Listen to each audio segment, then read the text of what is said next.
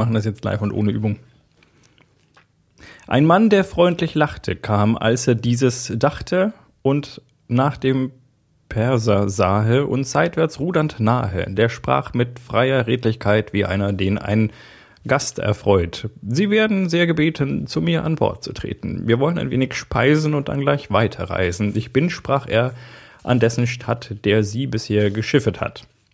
Liebe Hörer, falls das jetzt keinen Sinn für euch macht, das ist ein kleines Stück aus dem Gedicht, das ich seit ungefähr 25 gefühlten Folgen vorlese und bei dem ich hoffe, dass wir irgendwann mal zu einem Ende kommen.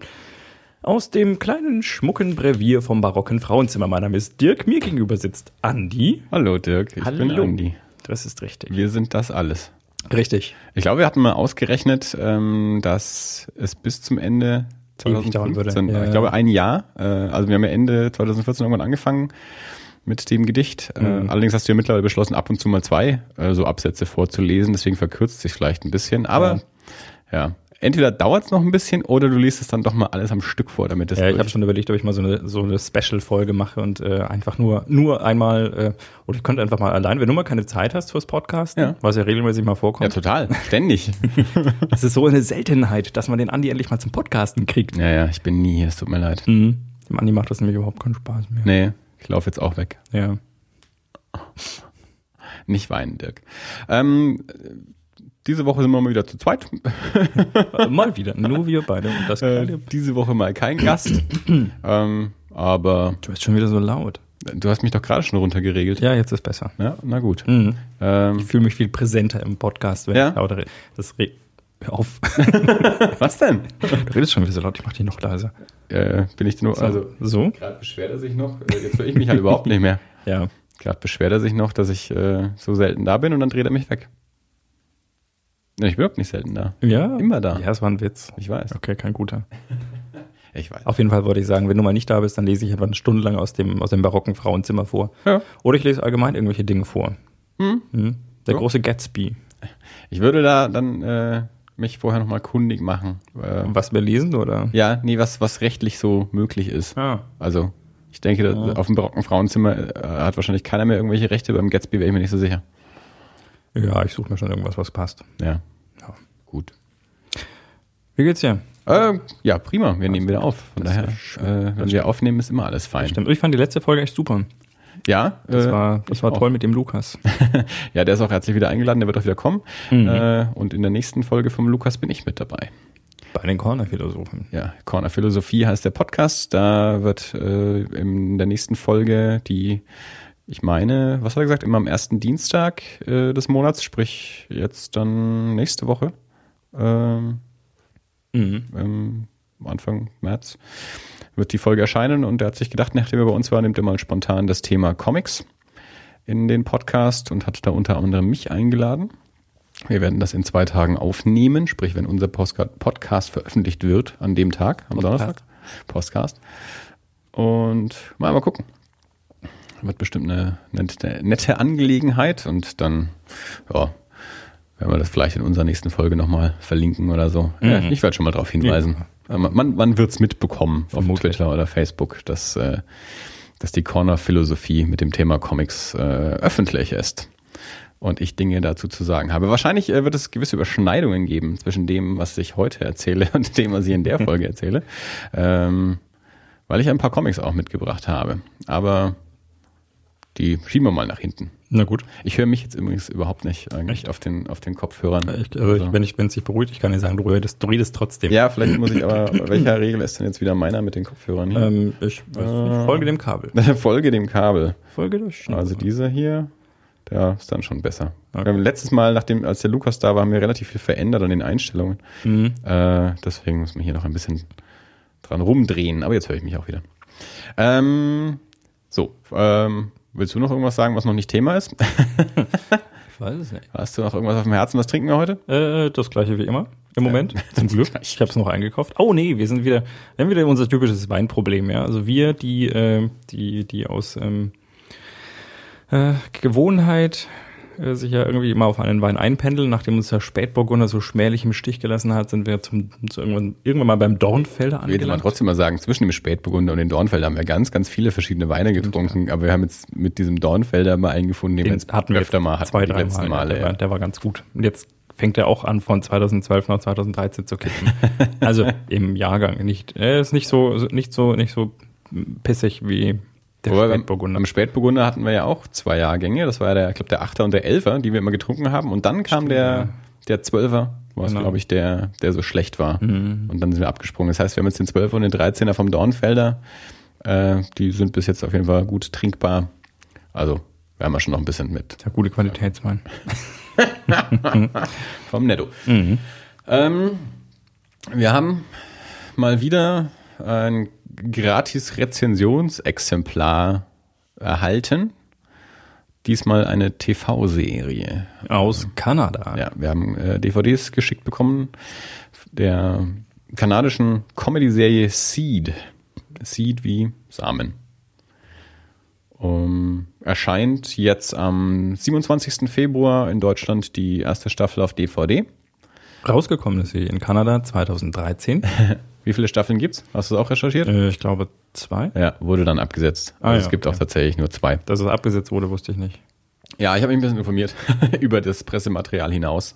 Äh, lief in Kanada, wie gesagt, äh, ist dann auch äh, in den USA gelaufen. Da war es aber schon nach ein paar Folgen, dass sie es wohl wieder aus dem Programm genommen haben. Und in Kanada haben sie es nach zwei Staffeln eingestellt. Die Kritiken waren wohl recht gut, aber die Zuschauerzahlen nicht so Hm. vorhanden, dass es ähm, ja, sich gerechtfertigt hätte, ähm, weiterzumachen. So zumindest die Entscheidung des Senders oder der Produktion. Du hast die komplette erste Staffel gesehen, die umfasst 13 Folgen. Ich. Ich habe sieben Folgen gesehen, also nur die erste Scheibe habe ich geschafft. Mhm. Also etwa die Hälfte der, der Staffel. Ähm, ja, magst du es mal zusammenfassen, kurz? Ähm, ja, es geht um einen, also das, das Pressematerial, das wir bekommen haben, sagte in der Überschrift, äh, was ich sehr, sehr lustig fand, äh, äh, wie ist, wie war's? ich, ich, Barkeeper, Bachelor, Babymacher, ähm, genau. glaube ich war es. ja. Und den Rest habe ich, glaube ich, bloß überflogen. Es geht im Prinzip um äh, den äh, Hauptprotagonisten Harry, der irgendwann mal Samen gespendet hat, die dann in einer Samenspenderbank lagen. Und ähm, ich glaube, das Pressematerial sagt dann auch zu näher und äh, er, er lernt dann quasi, dass er wohl, dass es dann wohl Kinder gibt auch, äh, dass ein Samen abgerufen wurde aus der Samenbank und irgendwann steht plötzlich ein Kind vor seiner Tür und sagt, hallo Papa. Und äh, da gibt's auch noch eine Tochter, die, also das ist ein Junge, dann taucht irgendwann auch noch später eine Tochter auf. Und ähm, dann gibt's zum Schluss noch eine, die gerade so äh, während der Serie dann schwanger wird, ebenfalls ähm, mit seinem Samen von der Samenbank. Ich glaube, das ist so grob die Handlung, kann man sagen. Und darum ist es dann halt so, also um diese Rahmenhandlung ist es so eine, ja, Harry ist ein wenig ein Hallodri. kann man sagen, Ja, ein äh, Barkeeper. Das äh, generalisierst du jetzt ein wenig. Du bist der Barkeeper. Also, ähm, Ich bin nicht so ein Barkeeper.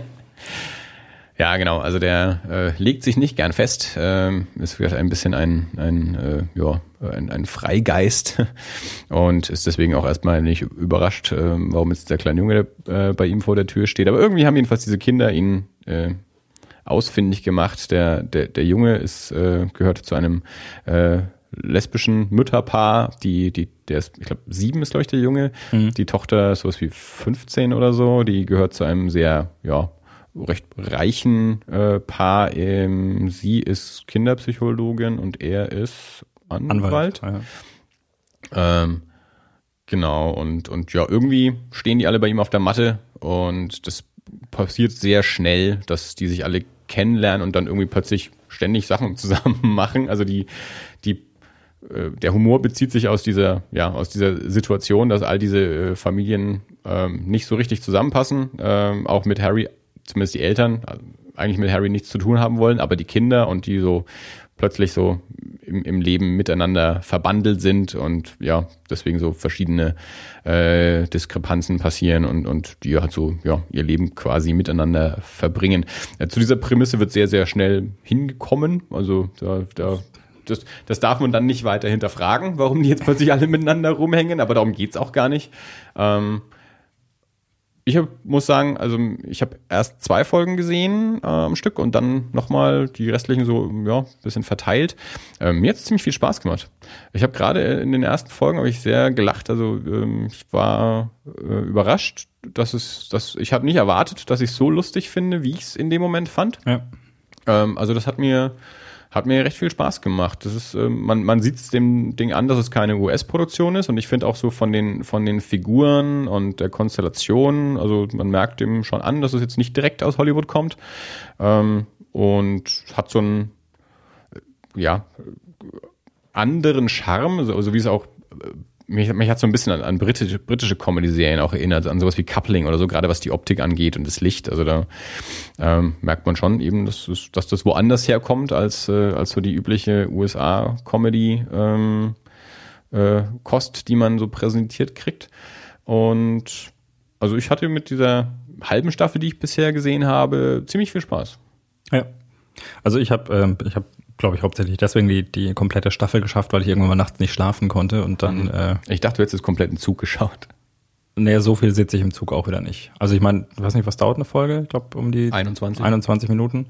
Und das sind ja trotzdem, trotzdem äh, 200 vier Stunden. Minuten, vier Stunden. Ähm, also auf jeden Fall mehr, als ich im Zug so, mhm. so glatt durchschaffen würde. Ich habe viel im Zug gesehen, aber dann eben auch äh, ja. einiges so. Ähm, ich hatte am Anfang so ein bisschen die Befürchtung, das ist ja häufig bei solchen Themen, äh, ja, also allein wenn ich irgendwas lese mit Samenspende ja. und ja, lustiger Familienklamauk, dann denke ich mir schon, ja, ja. ja brauche ich eigentlich nicht. Ich, ich muss gestehen, im Nachhinein sogar, als uns das Rezensionsexemplar angeboten wurde, dachte ich eigentlich, naja, das wird wahrscheinlich nicht bei uns landen. Nicht, weil wir es nicht bekommen würden, sondern weil ich nicht gedacht hätte, dass du es anfragst. Ja. und ähm, weil, also das ist eigentlich nicht so meine, meine Art von Humor. Also ja. diese, diese, das wird ja dann häufig auch gerne mal ähm, gerne mal relativ platt ja. und äh, irgendwie so ein komischer Pipi-Kacker, ja, genau. Fäkal, äh, Sexhumor. Also, also ja. ein relativ äh, ein relativ flacher Humor und der ist halt nicht so meins. Ja.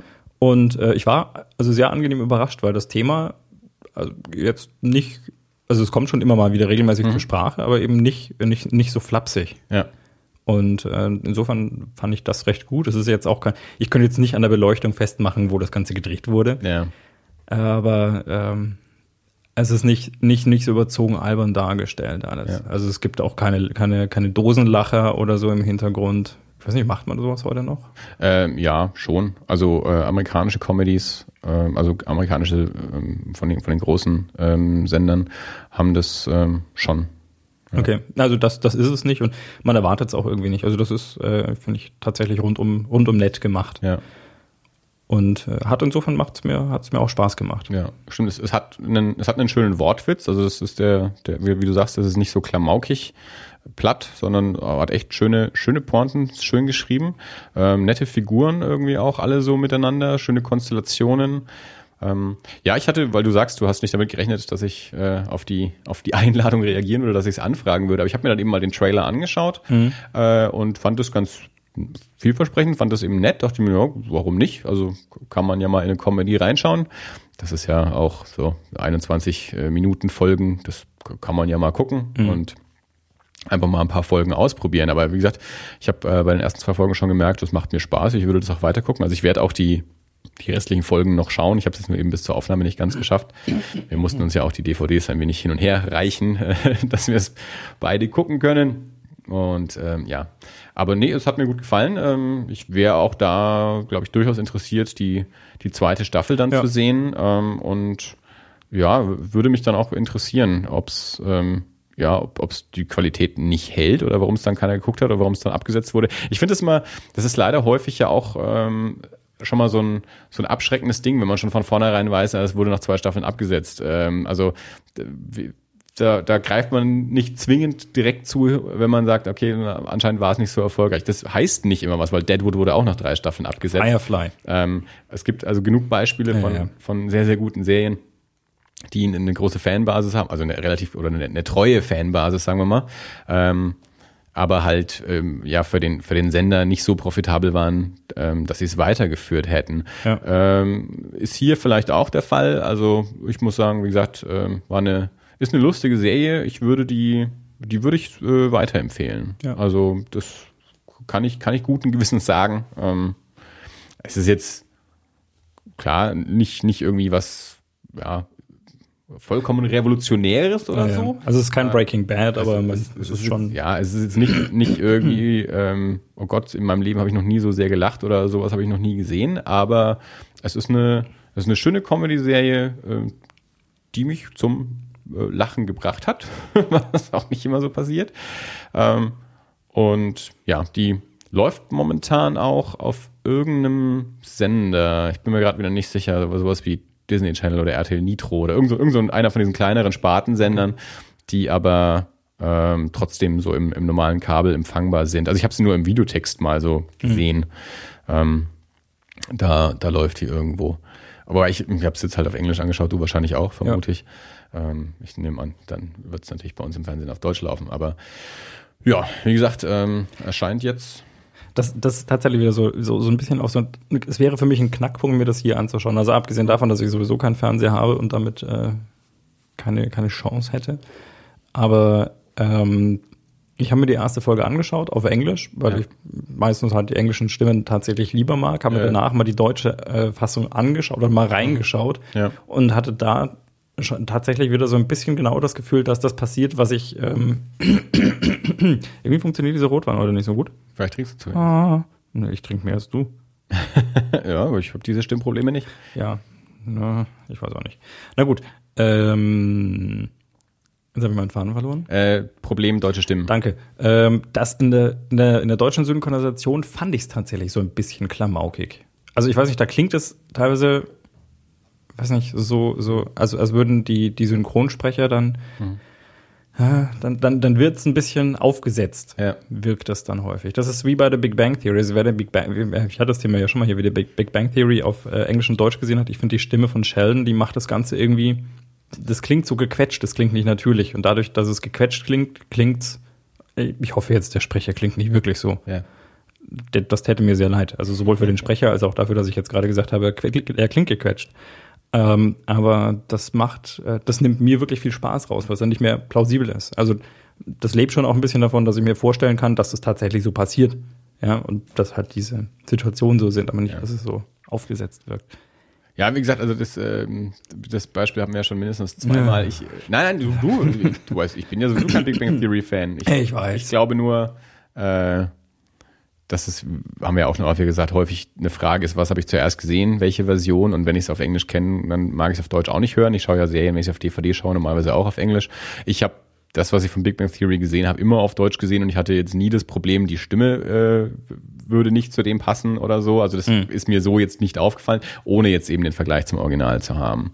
Ähm, und ja, Viele gucken sie auch auf Deutsch. Also kann, kann jeder halten, wie er will. die äh, DVD von Seed wird beide Tonspuren enthalten, vermute ich mal, weil das Rezensionsexemplar hat auch beide Tonspuren. Ja. Ähm, das heißt, äh, wenn, wenn sich jemand dafür interessiert, dann kann er sich die DVD jetzt dann holen und äh, ja, sich in der Sprache Hast du zufällig das, äh, die, die Presseerklärung im Kopf? Kommt da jetzt nur die erste Staffel raus oder gleich beide? Ähm, weil ich habe ja tatsächlich mal geschaut, auch äh, weil ich mir dachte, okay, 2013, vielleicht findet man es irgendwo so im, in einem der, der gängigen VOD-Dienste. Aber hab da, bin da nicht fündig geworden. Habe allgemein gemerkt, dass es also weltweit jetzt nicht so die Anerkennung gefunden hat. Also wenn man sieht, googelt oder auch in der ja. IMDb schaut, ähm, dann sieht das immer recht, recht dürftig aus. Also hier habe ich jetzt nochmal ähm, zurück zu der Fernseh- äh, Auswertung. Also es ist der Disney Channel, dort läuft es seit dem 7. Januar. Am 27. Februar kommt eben die DVD der ersten Staffel mit allen 13 Folgen. Aber darüber hinaus zur zweiten Staffel steht hier jetzt erstmal nichts. Also kann ich nichts zu sagen, was mit der zweiten Staffel ist. Das wäre natürlich noch frustrierender, wenn man nur die erste Staffel kriegt. Ja, wenn man schon weiß, dass es nach der zweiten schon vorbei ist und dann gibt es nur eine. Ähm, ja, äh, ja, auch dieses Problem gibt es natürlich immer mal wieder. Ähm, dass äh, ja, auch gerade bei, bei Serien, die länger laufen oder so, dass dann irgendwie der, die entsprechende Firma, oder das heißt ja bei Büchern auch oder bei Comics, ja. dass dann der deutsche Verlag oder so irgendwann merkt, okay, es rentiert sich für mich nicht mehr. Ich habe jetzt fünf Bände rausgebracht, äh, aber die nächsten Bände bringe ich nicht mehr raus. Ähm, ja, keine Ahnung. Es kommt jetzt wahrscheinlich auch ein bisschen darauf an, wie erfolgreich die erste Staffel ist, sowohl Fernsehen als auch mit der DVD-Auswertung, was dann mit der, mit der zweiten Staffel ist. Also, liebe Hörer, äh, Seed 2013, kanadische Produktion. Ähm, bitte die DVDs der ersten Staffel kaufen, damit die zweite Staffel rauskommt und ich sie mir anschauen kann. Vielen Dank. Ja, okay. Ansonsten ähm, kriegt man die vielleicht auch über einen ausländischen Versender, dass man dann eine Original-DVD kriegt. Ich habe mich nicht informiert. Mhm. Also, keine Ahnung. Nee, aber ähm, wie gesagt, wir waren beide positiv überrascht, dass es echt eine, eine lustige Angelegenheit ist, eine, eine hübsche Serie ist, ähm, die man sich gut mal angucken kann. Ähm, schöner Humor und ja, also. Genau. Die Freundin hat sie auch angeschaut und mhm. äh, fand sie, glaube ich, ganz okay. Ähm, also zumindest hat sie mal gesagt, ja, machen wir mal noch an ihr. und äh, ist also auch mädchenkompatibel, ist jetzt kein, äh, kein pubertärer Jungshumor. Nee, gar nicht. Wie gesagt, es ist ja auch so, ein, so eine Familienkonstellation in, in ja. einer gewissen Weise. Also das, äh, ja, keine, keine Jungs-Comedy. Mhm. Ja, das war Seed. Ähm, ich war im Kino. Beneidenswert. Ein Satz, den man hier noch nie gehört hat. Nee, ich versuche seit Ewigkeit ins Kino ja. zu gehen, ich schaff's nicht. Ich war sogar zweimal im Kino äh, in der Zeit seit unserer letzten Aufnahme. Mhm. Ähm, und das eine war, ich war ja jetzt kürzlich ähm, in, in Holland für ein paar Tage. Stimmt. Und wir sind dort auch ins Kino gegangen und haben uns den neuen Tim Burton-Film angeschaut. Big Eyes. Der ist dort eben jetzt schon im Mitte Februar angelaufen. Bei uns kommt er erst am 23. April, habe ich dann festgestellt. und Dementsprechend sind wir da jetzt ein bisschen früh dran. Aber deswegen kann ich da schon ein bisschen was zu dem Film sagen. Genau, wir fahren nämlich extra ins Ausland, um euch im Vorfeld schon äh, Filmrezensionen bieten zu können, wenn wir sie nicht zu, zu, zufällig gerade von einem unserer zahlreichen Rezensionsexemplarlieferanten äh, angetragen bekommen. Ja. Über Star Wars 7 werden wir auch frühzeitig reden. Wir müssen bis dahin nur noch jemanden finden, der uns äh, einen Monat vorher die mhm. VDs zuspielt. Ja, ja, genau. Ah, das, äh, die Hoffnung nicht aufgeben. Ja, ja, nö, nö klar. Das wird bestimmt klappen. Bin, bin sicher. Da kriegen wir bestimmt auch eine E-Mail, liebe Medienpartner. Genau, äh, nee, nee, nicht liebe Medienpartner. Liebe, liebe Jungs von das alles, wir finden es total gut, wenn ihr über Star Wars 7 reden könntet, bevor er rauskommt, damit auch wirklich Leute reingehen. Ja, ich meine, jetzt Seed läuft ja immerhin schon auf dem Disney Channel. Jetzt haben wir ja quasi schon irgendwie einen Bezug zu Disney. Ja. Dann werden die uns bestimmt auch Star Wars antragen. Ja, genau. Kann man schon gemein. So, okay. Äh, Big Eyes. Ja, Big Eyes. Äh, erstmal, erstmal so allgemein. Hast du einen Amsterdam? Habe ich gerade drüber geschenkt? Ja, ein bisschen. Ui, hey. Macht nichts. Nett. Der Tisch hält's aus. Der ist das richtig. Und wir haben zum Glück schon die Serviette. Ach, das ist ja nix. Ich habe, ähm, ne, war ja nicht davon die Rede, dass du viel Sauerei gemacht hast. Ich habe hier schon mehr verschüttet. Das ist wahr. Äh, wo wart ihr? In Amsterdam oder? Ja, genau. Ähm, waren ein paar Tage in Amsterdam. Und, und auch im Amsterdam in die Kino?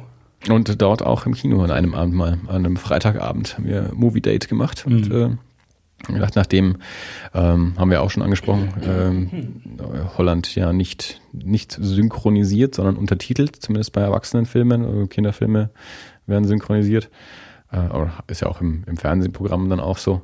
Ähm, haben uns gedacht, dann können wir ja einen äh, flotten Film anschauen. Und äh, da hatten wir die Wahl zwischen, also äh, nur so beim groben Überblick über das Programm hatten wir äh, Inherent Vice und äh, Big Eyes. Mhm. Ähm, auf der Liste, haben dann festgestellt, dass das Inherent Vice aber an dem Tag doch noch nicht lief.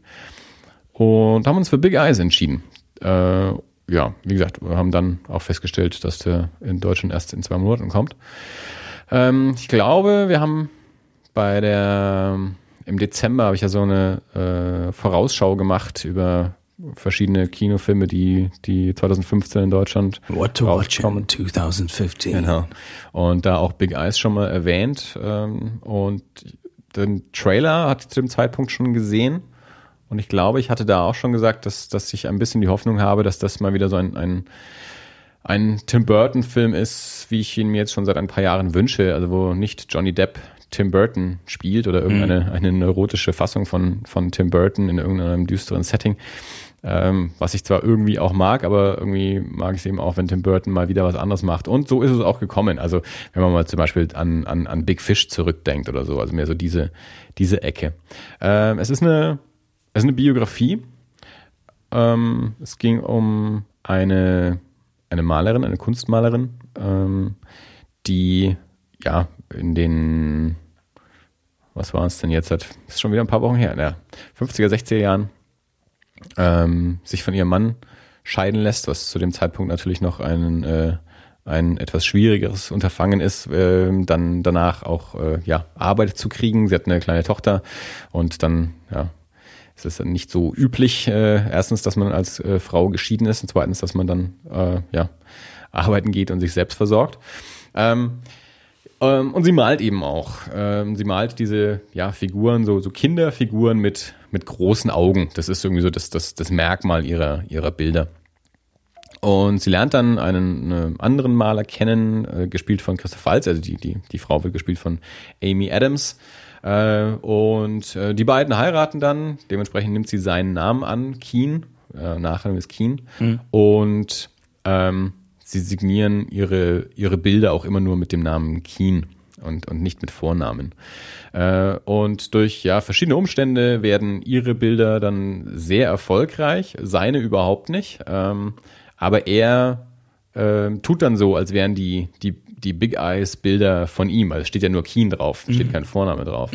Und die werden sehr erfolgreich, die Bilder werden dann teuer verkauft und dann auch äh, kommt auch die Idee auf, wie bei, wie bei Warhol, äh, dass man dann einfach Drucke davon macht und Drucke dann entsprechend verkauft. Und er heimst so den ganzen Ruhm ein und sie malt halt im, im dunklen Kämmerlein und niemand darf wissen, dass, dass mhm. die malt.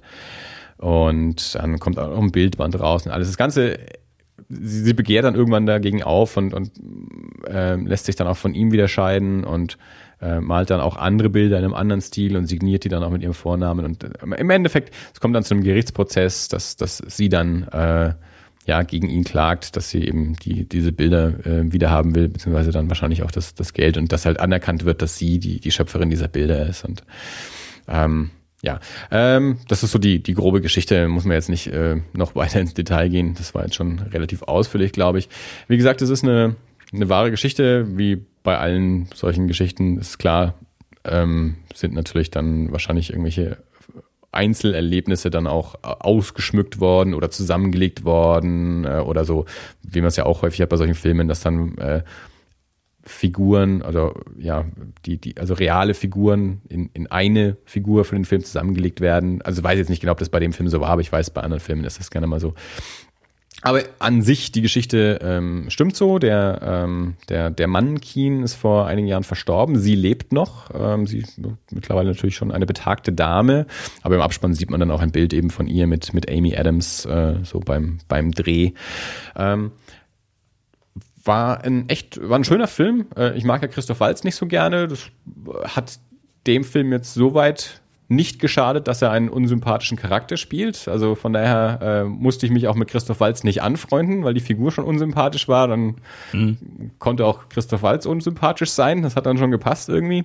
Äh, allerdings muss ich sagen, ich fand's, ich verstehe immer noch nicht ganz, warum alle Christoph Waltz so geil finden. Also ich finde, wie, oder wie Bianca gesagt hat, naja, Christoph Waltz hat mal wieder Christoph Waltz gespielt, äh, wie er es immer tut. Und gerade auch in so einzelnen Szenen mit, mit Amy Adams dachte ich mir, sie ist so gut und daneben sieht er so blass aus. Also, mhm. Aber gut, viele lieben ihn. Äh, von daher, vielleicht ist das ja für manchen ein Grund, äh, sich diesen Film anzuschauen. Ähm, er hat ähm, ein paar so ähm, nicht nicht Traumsequenzen, aber sowas, also wo, wo, wo Tim Burton immer so ein bisschen, ein bisschen aufdrehen kann, so, so kleine Fantastik-Elemente reinbringen. Da sind sehr, sehr schöne Sequenzen mit dabei. Ähm, da gibt's eine Sequenz, wo sie durch so einen, so einen Supermarkt geht und dort eben alle Menschen, die sie dort so trifft, eben so diese großen Augen haben von ihren, äh, von ihren Kindern aus den Bildern und ähm, die, ist, die ist sehr, sehr schön gestaltet. Also da, aber insgesamt, wie gesagt, ist es ein eher realistischer Film. Ähm, ich fand auch, dass er so die normalen oder, oder die häufig auftretenden Probleme von, von so einem Biopic, dass es sehr, sehr abhaken von einzelnen Ereignissen ist und keinen echten Spannungsbogen hat und sowas. Das hat das eigentlich ganz gut umschifft. Also der, der hat schon einen schönen Bogen. Ähm, es ist nicht so, äh, nicht so einfach nur auf einer Linie platt dahin, sondern erzählt schön. Also ich habe mich in keiner Weise gelangweilt, sondern mich tatsächlich wirklich gut unterhalten gefühlt. Ähm, der fand ich, fand ich sehr schön und ja, hat mich sehr gefreut, dass Tim Burton mal wieder einen, ja, nicht so offensichtlich Tim Burton-Film ähm, gemacht hat. Also eben mal mit, mit ein paar anderen Leuten als, als sonst. Äh, gut, Helena Bonham Carter äh, ist ja mittlerweile von ihm getrennt, deswegen wird die wahrscheinlich erstmal nicht mehr in seinen Film auftreten, vermute ich. Und ja, aber eben mal gesagt, ein, ein anderer Cast, ein bisschen anderes Sujet, auch mal wieder andere Farben. Äh, also es ist ein eher, ein eher heller, farbiger Film. Ähm, und ja, und, ein, ein, ein schöner Film, möchte ich empfehlen. Also wenn der dann im April rauskommt äh, bei uns ins Kino, dann äh, bitte reingehen, auch wenn nicht Johnny Depp in einem Tim Burton-Film ist. Ja, hübsche Geschichte.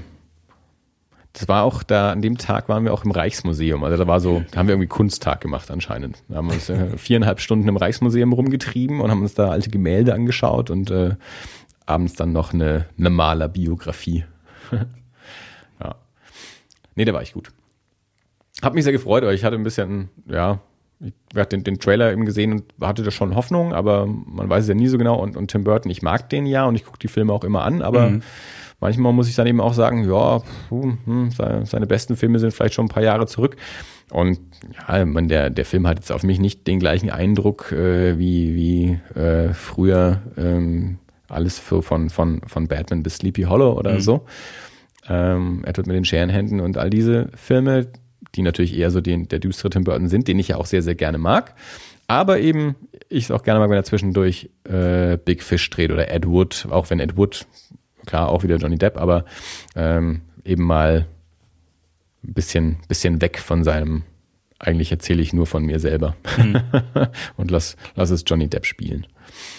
Ja. Also empfehle ich Big Eyes am 23. April in, äh, im deutschen Kino. Gut. Äh, wie gesagt, also ich versuche seit langer Zeit ins Kino zu gehen. Es gibt ein paar Filme, die ich sehen will. Mhm. Äh, und ich schaffe es immer nicht. Ja. Weil entweder falsches Timing oder falsche Gesellschaft. Was willst du denn noch sehen? ähm, also was ich auf jeden Fall sehen möchte, ist ähm, das Imitation Game nach wie der, vor. Der fehlt dir noch. Theory of Everything hattest du gesehen. Genau, ne? den hatte ja, ich gesehen. Ja, Imitation ähm, nicht, okay. Und äh, das Imitation Game fehlt mir noch. Und mhm. mir wurde jetzt schon mehrfach von Leuten, die überhaupt nichts mit der Thematik zu tun haben, gesagt, ach, der ist ja ein total toller Film. Und ich denke, mhm. ja. ich weiß, das habe ich schon vor einem halben Jahr gesagt, dass der bestimmt total toll wird. und ich möchte ihn unbedingt sehen. Und der läuft dann halt irgendwie um 16.40 Uhr im Ginetta und um ja. 21.30 Uhr äh, im im, in der Maisgeige oder so. Und das ist halt alles irgendwie, das eine ist zu früh, das schafft man nicht. Und das andere, das ist zu spät, weil man muss mal am nächsten Tag früh aufstehen und dann. Klar, das ist immer das, das ist immer so diese, diese heikle Phase, wenn man, wenn man zu lange wartet, dann, dann werden die Zeiten schlecht. Ja, nee, die, also, die waren von Anfang an ungünstig. Also entweder die Zeiten sind schlecht oder äh, ich denke zu spät dran und versuche einen Platz zu reservieren und ich, ich bin ja da wirklich, also da bin ich Snob, ja. Ich sitze ähm, mit einer gewissen Toleranz Mitte Mitte. Ja. Und wenn es zu weit nach vorne, hinten oder zur Seite geht, dann will ich den Film einfach lieber nicht sehen als ja. so. Weil ja. das, das macht mich dann, da sitze ich dann zweieinhalb Stunden da und ärgere mich konstant darüber, dass ich es doch wieder getan habe und dass ich auch noch Geld dafür ausgegeben habe. Weil ich dann lieber, lieber, ja, lieber nehme ich mir ein paar, mache ein paar, paar Minusstunden und schaue mir vormittags an, mhm. ja, als so. Ja. so. Und deswegen haben wir das bis jetzt immer noch nicht geschafft. Und äh, nachdem wir dann, äh, die Freundin und ich das letzte Mal festgestellt haben, okay, äh, das Imitation Game ist raus, weil die eine Vorstellung läuft jetzt gerade seit zehn Minuten und die nächste läuft irgendwie in vier Stunden und wir müssen aber am nächsten Morgen um zehn vor fünf aufstehen. Ähm, dann haben wir das andere Programm angeschaut und äh, dann gibt's halt also zwei Kategorien. Ähm, das eine ist äh, die, die äh, jüdische Drama-Dokumentation, die meine Freundin total interessieren würde. Ja, und dann gibt's halt, äh, ja, ich denke halt, ja, John Wick könnte ich mir vorstellen. Ja, oder, oder Jupiter Ascending würde ich gerne sehen. Ja, schau sie an, ist zu viele Raumschiffe, oder? Sagt sie. Hm. John Wick hat zu viel Knarren. Ja, naja, gut, John Wick ist sowieso raus. Also, ich, ja. also das ist äh, das ist ja nur nur Action. Ja, also Jupiter Ascending könnte man jetzt vielleicht noch mehr Ästhetik irgendwie unterschieben, wenn man es möchte. Ja, oder oder oder tolles Make-up von Channing Tatum. Ja, total. neulich habe ich irgendwo, ich weiß leider nicht mehr wer, aber bei irgendwem habe ich neulich was gelesen, der da auch darauf hingewiesen hat, dass diese blond gefärbten Augenbrauen von Channing Tatum total schlimm sind. Ja. Bin ich aber nicht der Einzige, der das sagt. Ja, ich kann, ich kann über sowas hinwegsehen. also ich habe schon über schlimmere Dinge in Filmen hinweggesehen als über das äh, schlechte Make-up von Channing, Tatum. Wenn ich mir den Film anschaue und mir der Rest von dem Film kriegt, dann kann ich darüber auch hinwegsehen. Aber in dem kurzen Trailer fällt mir das halt erstmal sehr, sehr stark auf, dass ich das kacke finde. Hm. Und auch wenn ich den Film sehe und super finde, werde ich hinterher sagen, trotzdem sieht der scheiße aus. ja, ähm, na gut. Das waren, das waren so die Sachen, glaube ich. Die, die ja, dementsprechend habt ihr einfach gar nichts gesehen. Richtig. Hm. Ich glaube, ja. Ja. Bianca hat mir neulich mal wieder die, die äh, Blu-ray von Hanekes Liebe unter die oh. Nase gehalten, ob wir es dir mitbringen, weil die nur 5 Euro gekostet hat. Hm, für Dirk? Ich kann keine Blu-rays anschauen. Ich hab's erstmal sein lassen. Ja, seit, seit meine Mesh-DVD in eurer Playstation steckt, Ja, dann mittlerweile steht da ja eine neue Playstation. Die alte Playstation steht nur da, weil deine Mesh-DVD drin ist. Ja, aber kann die Playstation keine Blu-ray spielen? Doch kann sie, aber ich will lieber nicht sehen. das ist ja was anderes. ich dachte, ich, ich dachte, ich wollte sicher gehen. ich kann nichts dafür, dass meine DVD in deiner Playstation steckt. Okay, Bianca, falls du dies hörst, ja. Ähm, Sie wird. Wir, wir, wir haben ja noch nicht so viel miteinander zu tun gehabt. Bisher bist du mir wirklich sehr sympathisch und ich äh, freue mich sehr, äh, dich zu kennen, aber bitte tu das nicht. Wirklich bitte. Tu das nicht. Weil wenn die DVD irgendwann bei uns landet, wenn Andi sie mir in die Hand drückt, dann muss ich sie mitnehmen. Wenn ich sie mitnehme, dann wird die Freundin sie sehen. Und wenn die Freundin sie sieht, wird sie sagen, oh, lass uns die angucken. Und ich will sie nicht angucken. Ich mag keine Haneke sehen. Die, Deine Freundin hatte Geburtstag, vielleicht sollten wir ihr die schenken. okay, lieber nicht. Nee? Ja. Also, wenn da draußen jemand ist, ja, dem Dirk eine Freude machen will, äh, schreibt Okay. mir eine E-Mail, ich gebe euch eine Adresse, da könnt ihr dann alle Haneke-DVDs hinschicken. Ich bin, ich bin sehr zuversichtlich, dass an Betracht der Tatsache, dass man das, diesen Podcast hören müsste, ja, ähm, um, um äh, dieses tolle Angebot, äh, vielen Dank auch dafür, hören zu können. Ähm, ich glaube, die meisten unserer Hörer wissen hoffentlich, äh, was Haneke bei mir auslöst. Und wenn ihr mir eine oder gleich mehrere Haneke-DVDs zukommen lasst, ja, dann wisst ihr, dass wir das nächsten zwei Jahre über nichts anderes sprechen. Wir tun es schon wieder. Ja. Ich bin, ich habe, ich habe echt wegen Haneke habe ich diese Tag Cloud wieder aus unserer Webseite gebaut. Stimmt. ja, weil das halt ja, Comic, ja, Film, Haneke. Nichts. Ich glaube, Haneke ist es. Wenn man diesen Podcast mal analysieren würde, ist Haneke Ja. das äh, häufig, häufigst genannte Wort in diesem Podcast. Wahrscheinlich öfters als und Oder tatsächlich. oder oder. Gut, ähm, dann äh, lassen wir das damit Auch auch. ich immer noch so oft tatsächlich. Ich, ja, tatsächlich. Ja, ich sag wahrscheinlich auch immer noch die gleichen Worte immer und immer wieder. Gut, also der Dirk muss mal wieder ins Kino, haben wir gelernt. Äh, Am besten alleine.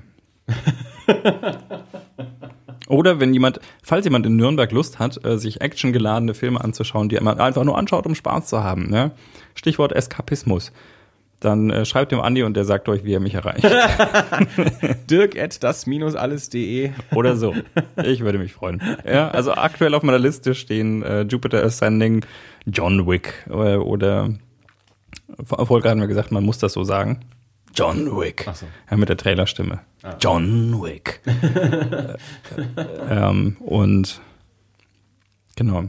Äh, das Imitation Game, aber irgendwann schaffe ich das noch. Ja. Ja. ja.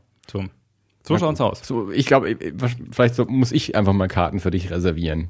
Äh, also ich bin eigentlich immer ganz gut dabei. Also wenn ich, ich, ich gehe vielleicht nicht ganz so spontan ins Kino wie du. Ich weiß meistens dann schon, ich will nächste Woche ins Kino. Ähm, mein Filmwechsel in Deutschland ist immer donnerstags. Bei uns die meisten Kinos haben dann entweder Montag oder Dienstag entsprechend das neue Programm online und dann, wenn ich das weiß, dass ich irgendwie äh, Freitag oder Montag ins Kino gehen will, dann äh, reserviere ich entsprechend Dienstag vorher, sobald die Filme online sind. Deswegen ähm, klappt das meistens ganz gut. Dann werde ich einfach mal, äh, heute ist ja Dienstag, für nächste Woche für dich mal Karten reservieren und dann musst du halt gehen. Bin ich bei. äh, äh, für, kommt drauf an, für was.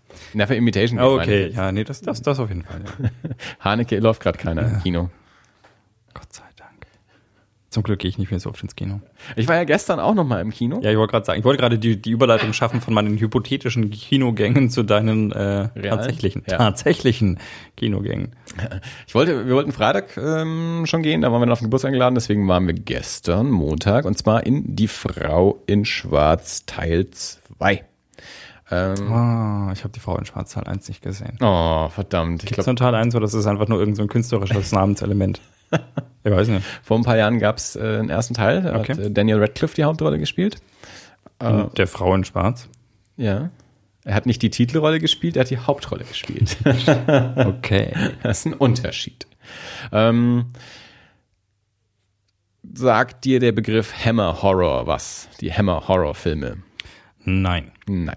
Ähm, in den, äh, ich verallgemeine jetzt auch gleich wieder ganz schlimm und äh, echte Experten mögen mich schelten, aber ich sag mal auch wieder so 50er, 60er Jahre, ähm, gab es aus, aus England eine ganze Reihe von Horrorfilmen des Studios Hammer. Also das sind diese ganzen Christopher Lee Dracula-Filme, Peter Cushing, ähm, was da an, an Frankenstein und Dracula und sonstigen Vampirfilmen und Horrorfilmen kam. Ähm, war eben so das, das Hammer-Studio. Das ist so eine, so eine ja, legendäre, bekannte Phase des Horrorfilms und fast schon ein eigenes Genre. Ähm, und vor einigen Jahren ähm, hat sich das irgendwie wiederbelebt, dass es wieder unter dem, unter dem Hammer-Titel ähm, neue Gruselfilme gibt. Und ähm, soweit ich weiß, war die Frau in Schwarz der, der, ja, der, der erste Film, der, der wieder unter diesem Namen rausgekommen ist. Mhm. Ähm, ist Jetzt bin ich nicht ganz sicher, ob es erst ein, ich glaube, es war erst ein Buch, es gibt auch eine Theaterfassung und es gab wohl schon mal auch eine, eine Filmfassung und jetzt vor ein paar Jahren gab es eben dann diese, diese Fassung mit Daniel Radcliffe. Ist so ein, ja, so ein, so ein Geister Haunted House Film, spielt, äh, lass mich lügen, 19. Jahrhundert oder so. Ähm, und Daniel Radcliffe kommt irgendwie in so ein Haus und bleibt da über Nacht. Ich weiß nicht mehr so genau, ist schon ein paar Jahre her. Und da spukt eben dann so eine Frau in Schwarz und passieren komische Sachen und Spielzeug, es macht komische Dinge und so. Ähm, also jetzt nicht irgendwie ähm, was vollkommen unbekannt ist vom, vom Sujet her. Aber der hat mir sehr viel Spaß gemacht damals. Ähm, der war, hat, war ein schöner altmodischer Gruselfilm. So ähm, und hat auch wirklich so diese, diesen, diesen Gothic Horror eigentlich sehr, sehr schön äh, gemacht. Ähm, und jetzt dieses Jahr, ähm, also produziert letztes Jahr, bei uns kam er jetzt eben gerade ins Kino, gab es dann eben eine Fortsetzung, Frau in schwarzer Zeit. Der spielt dann, ich glaube 1941, also Zeit des Zweiten Weltkriegs. Ähm, London wird von den Deutschen bombardiert und eine äh, eine Gruppe von Waisenkindern mit zwei Betreuerinnen äh, flüchtet quasi aus, aus London, also wird weggebracht aus London aufs Land hinaus, ähm, eben in dieses Haus. Also äh, in dem Film mit Danny Radcliffe ist es noch ein ein belebter Ort, also eine echte Stadt so. Äh, und in dem Film jetzt halt ist es, da ist sonst nichts eigentlich. Also da, da lebt niemand mehr. In diesem Ganzen ist es nur so Marschland und äh, eben dieses Haus. Und dort werden dann diese Kinder, diese Betreuerinnen untergebracht. Dann gibt's noch so einen äh, Piloten, den sie ähm, im Zug kennenlernen, der dann auch mal zu Besuch kommt und so. Und dann spukt dort eben auch wieder diese Frau und geschehen eben verschiedene Dinge und verschiedene Menschen sterben und irgendwie wird versucht, diesen quasi Fluch wieder loszuwerden. Ähm, ich fand den zweiten Teil jetzt nicht so gut wie den ersten. Ähm, der zweite Teil war so ein bisschen, der hat sich so ein bisschen gezogen und hat so ein bisschen viel auf einmal gemacht. Also der, der wirkte so ein bisschen stückelig. Ähm, er hatte zwar sehr, sehr viele, auch schön gemachte, wirklich so ähm, Grusel- und Schockmomente. Ich meine, das ähm, Prinzip ist da irgendwie auch natürlich immer das Gleiche. Ähm, die Musik macht schnell mal Batch und äh, dir wird ein, ein Geistergesicht spontan in die Kamera gehalten oder so. Ähm, aber das hat er, das hat er schön gemacht. Äh, das auch, auch, hat auch funktioniert. Also waren zwar nicht irre viele Menschen im Kino, aber die, die da waren, also da wurde schon auch ein bisschen äh, gekreischt und, und äh, sich erschrocken. Ähm, also das hat er prima gemacht. Äh, nur so von der, von der tatsächlichen Geschichte her war er so ein bisschen, ja, hier mal so ein Brocken und da mal so ein Brocken und das braucht das jetzt hier überhaupt und dafür wird das nicht so richtig erklärt und also in, in, in der letzten, sag mal so halben Stunde bezieht er dann seinen Reiz wirklich, dass er da auch wirklich, er ist dann wirklich spannend, äh, also er mhm. erzeugt eben eine, eine gute Spannung dann, aber bis er da mal hinkommt, ähm, ja, zieht, zieht er sich halt irgendwie so ein bisschen. Also ist kein schlechter Film, ähm, aber ich fand den ersten besser. Ich hatte Trailer eben zu dem zweiten Teil angeschaut und das fand ich vielversprechend. Ich mochte auch dann so das Setting, dass das jetzt dann eben so, also in einer, in einer ganz anderen Zeit spielt als der erste Teil, im äh, 40er Jahre, 20. Jahrhundert. Ähm, und auch so die, die dieses, diese Zeit ähm, bebildet er auch schön, also was jetzt so Kostüm, Kulisse und das alles angeht, äh, an sich auch das Bild vom Film, also das ist alles schön. Ähm, aber ja, er hat ein bisschen Zug vermissen lassen, so in der, in der Handlungsentwicklung. Und, ja, also war okay. Aber jetzt, ja. Der, der erste war damals dann doch äh, überraschender besser. Wobei ich beim ersten auch so, das war auch so eher so ein spontanes Ding. Den hatte ich gar nicht so sehr auf der Liste, den anzuschauen.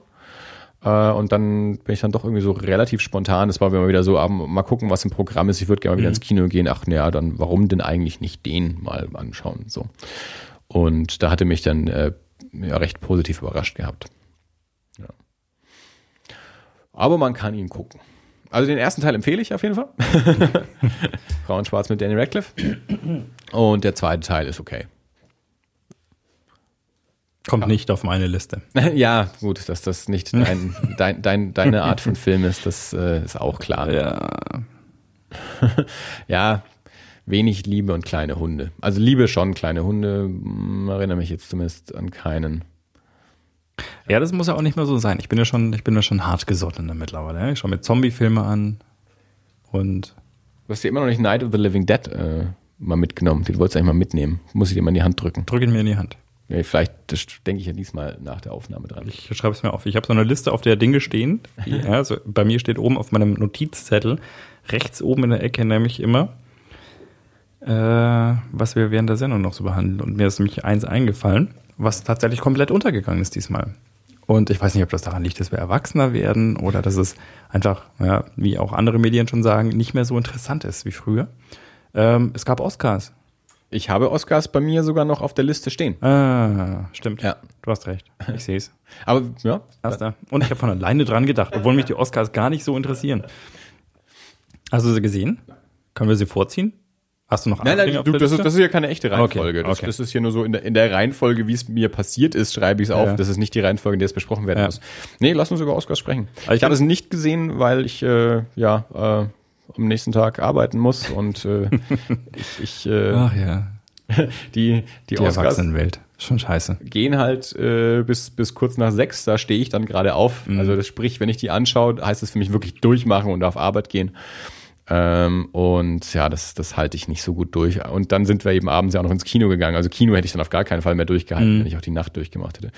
Bianca hat es weitgehend angeschaut, ich habe daneben geschlafen. Okay.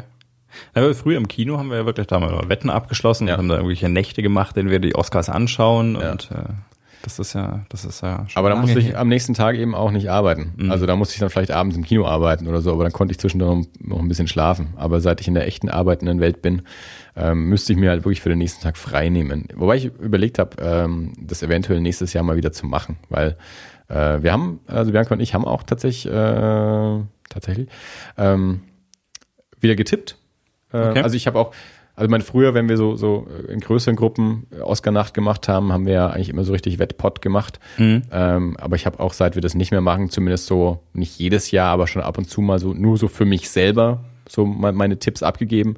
Und wir haben jetzt eben beide am Wochenende Tipplisten gemacht äh, und dann, dann verglichen. Wir haben beide zwölf richtige. Von den 24 Kategorien haben wir beide die Hälfte richtig. Wir haben nicht wir, wir haben nicht komplett gleich getippt und dementsprechend mhm. haben wir auch nicht komplett alle gleich.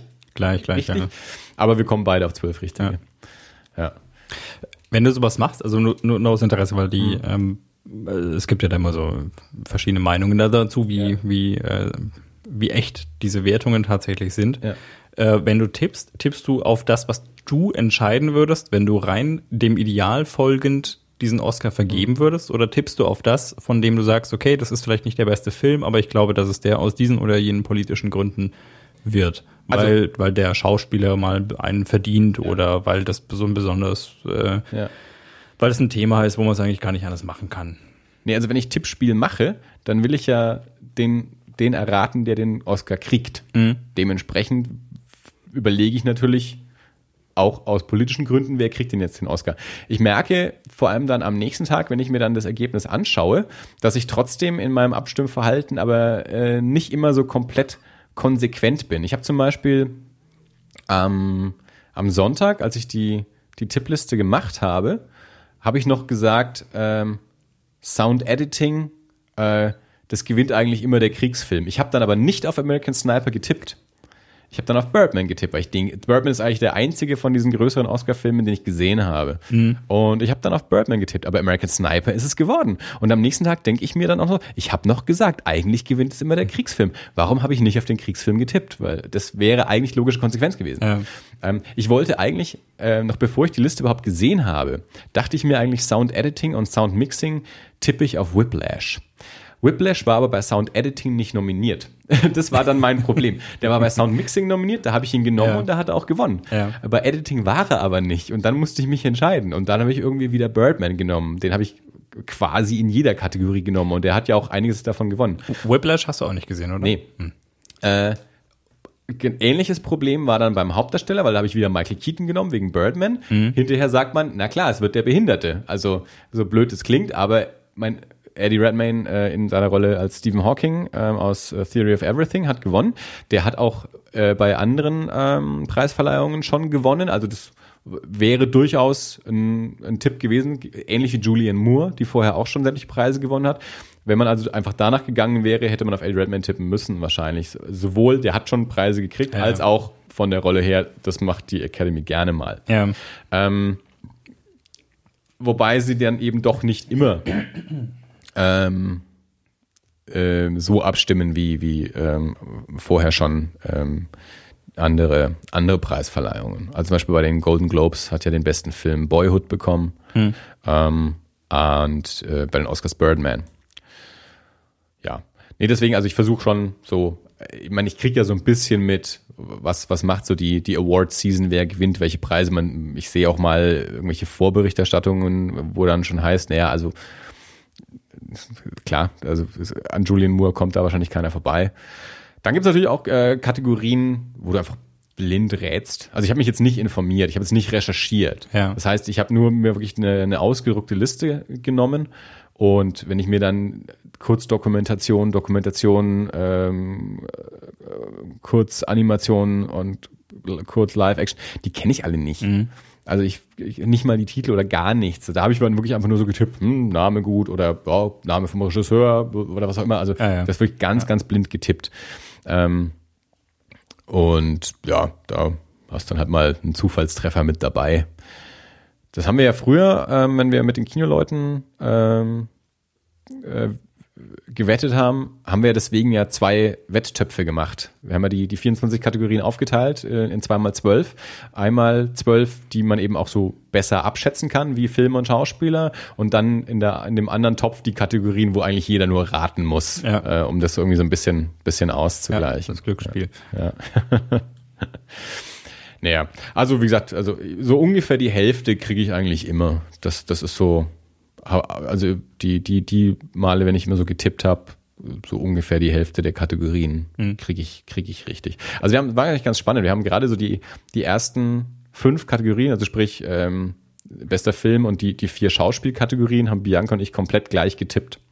Und der einzige, der falsch war, war Michael Keaton für Birdman. Ja. Die, also Film, weibliche Hauptrolle, weibliche Nebenrolle und männliche Nebenrolle war alles richtig, was wir gemacht haben. Also das lässt sich schon irgendwie ähm, in gewisser Weise einordnen, wenn man das schon ein paar Jahre verfolgt, wie, wie die Oscars so funktionieren. Äh, die Theory of Everything hast du noch nicht gesehen, oder? Mm -mm, okay. Nee, wie gesagt, ich habe äh, also wirklich von den äh, von den großen Oscar-Nominierungen habe ich nur Birdman gesehen. Ja. Ich habe Grand Budapest nicht gesehen, ich habe Boyhood nicht gesehen. Imitation Game Theory of Everything. Ja. Ähm. Ich, ich kenne tatsächlich die Ergebnisse gar nicht. Ich weiß nicht, ob das, das Grand Budapest hat das auch was gewonnen? Ja, die haben, ich kann es nicht mehr ganz äh, genau sagen, die haben Musik gekriegt, äh, ich glaube Kostüm, Make-up, Ausstattung vielleicht. Okay. Also die haben, die haben ein paar gekriegt. Ich, ja, ich habe die Liste nicht da, ich kann es nicht komplett auswendig sagen, aber sie haben so ein paar gekriegt, ja. Also mir hat das Grand Budapest ja schon gefallen. Ich habe mhm. ihn sehr gemocht. Ja. Ähm, und ich habe ihn auch, mehr, auch mehrfach gesehen.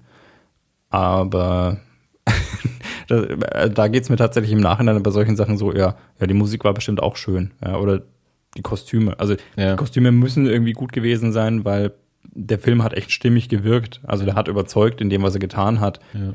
Ähm, Den habe ich auch ein paar Mal richtig getippt. Also ich weiß jetzt, wie gesagt, nicht mehr ganz genau, äh, wie viele Kategorien es waren, aber ich weiß, bei Musik habe ich auf ihn getippt. Ich glaube auch bei bei Kostüm, Ausstattung, bloß bei, bei Make-up lagen wir falsch, da haben wir beide auf Foxcatcher getippt. Und ich glaube, das war dann Ja, da bin ich lang, da bin ich lang raus, bin ich da.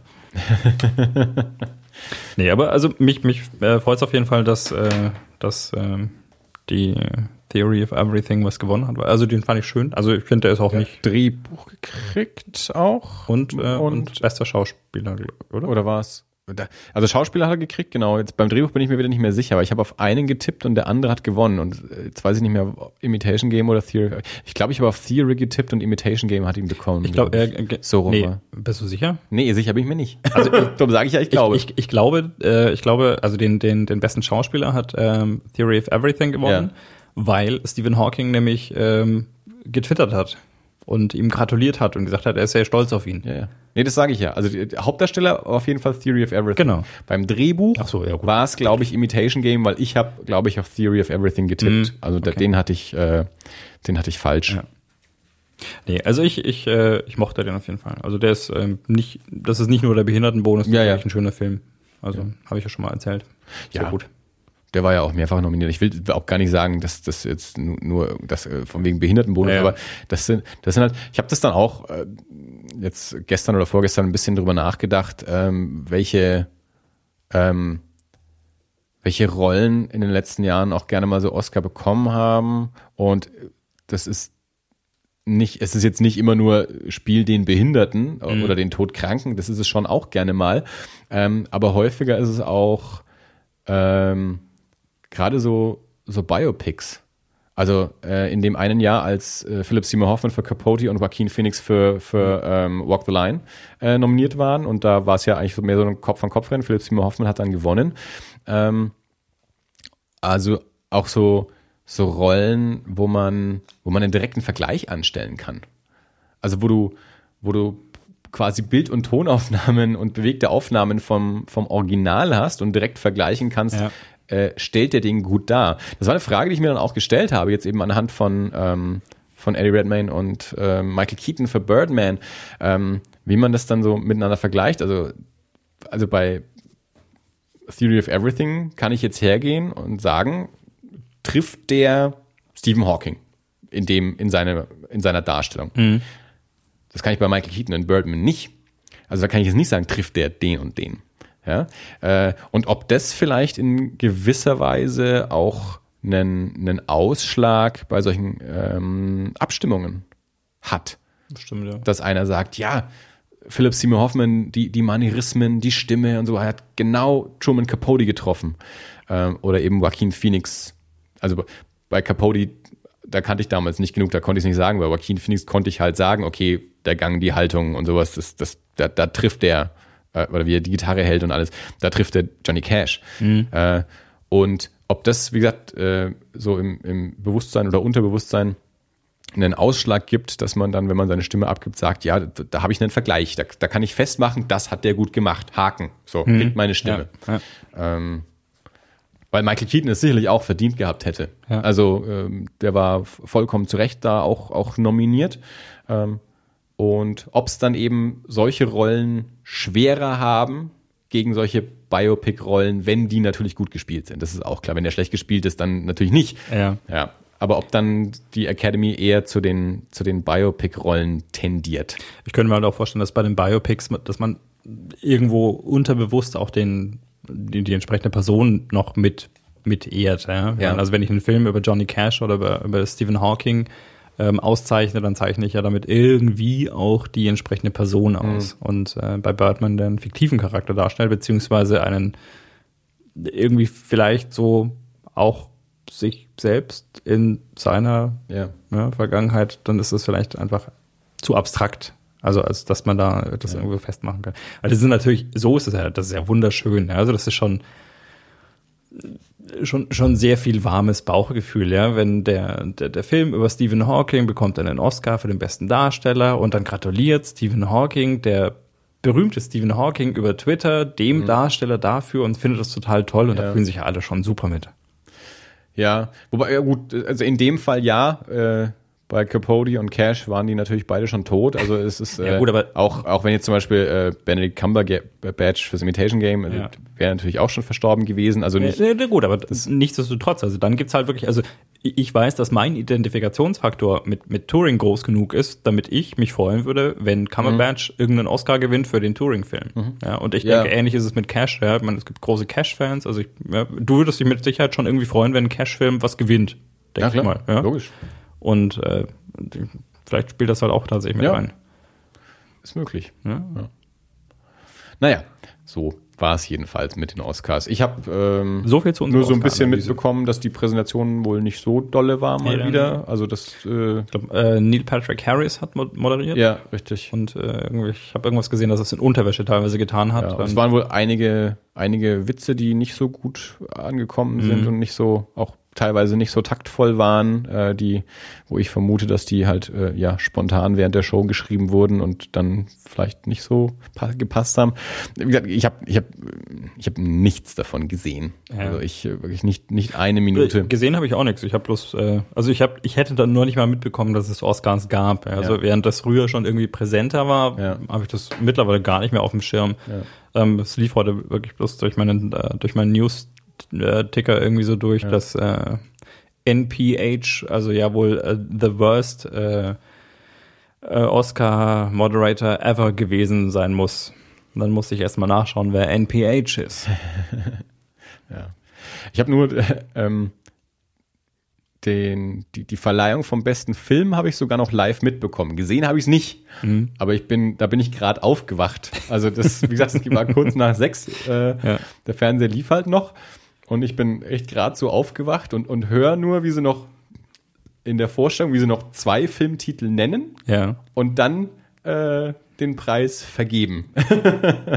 Aber ge gesehen habe ich davon nix. Ähm, ja, und, und von, äh, vom, vom Rest der Show sowieso nicht. Äh, was ich eigentlich gern gesehen hätte, wo ich auch, ähm, da will ich mal noch gucken, äh, online, ist so die, sie, sie ehren ja auch immer so die, die Verstorbenen der, der Filmbranche.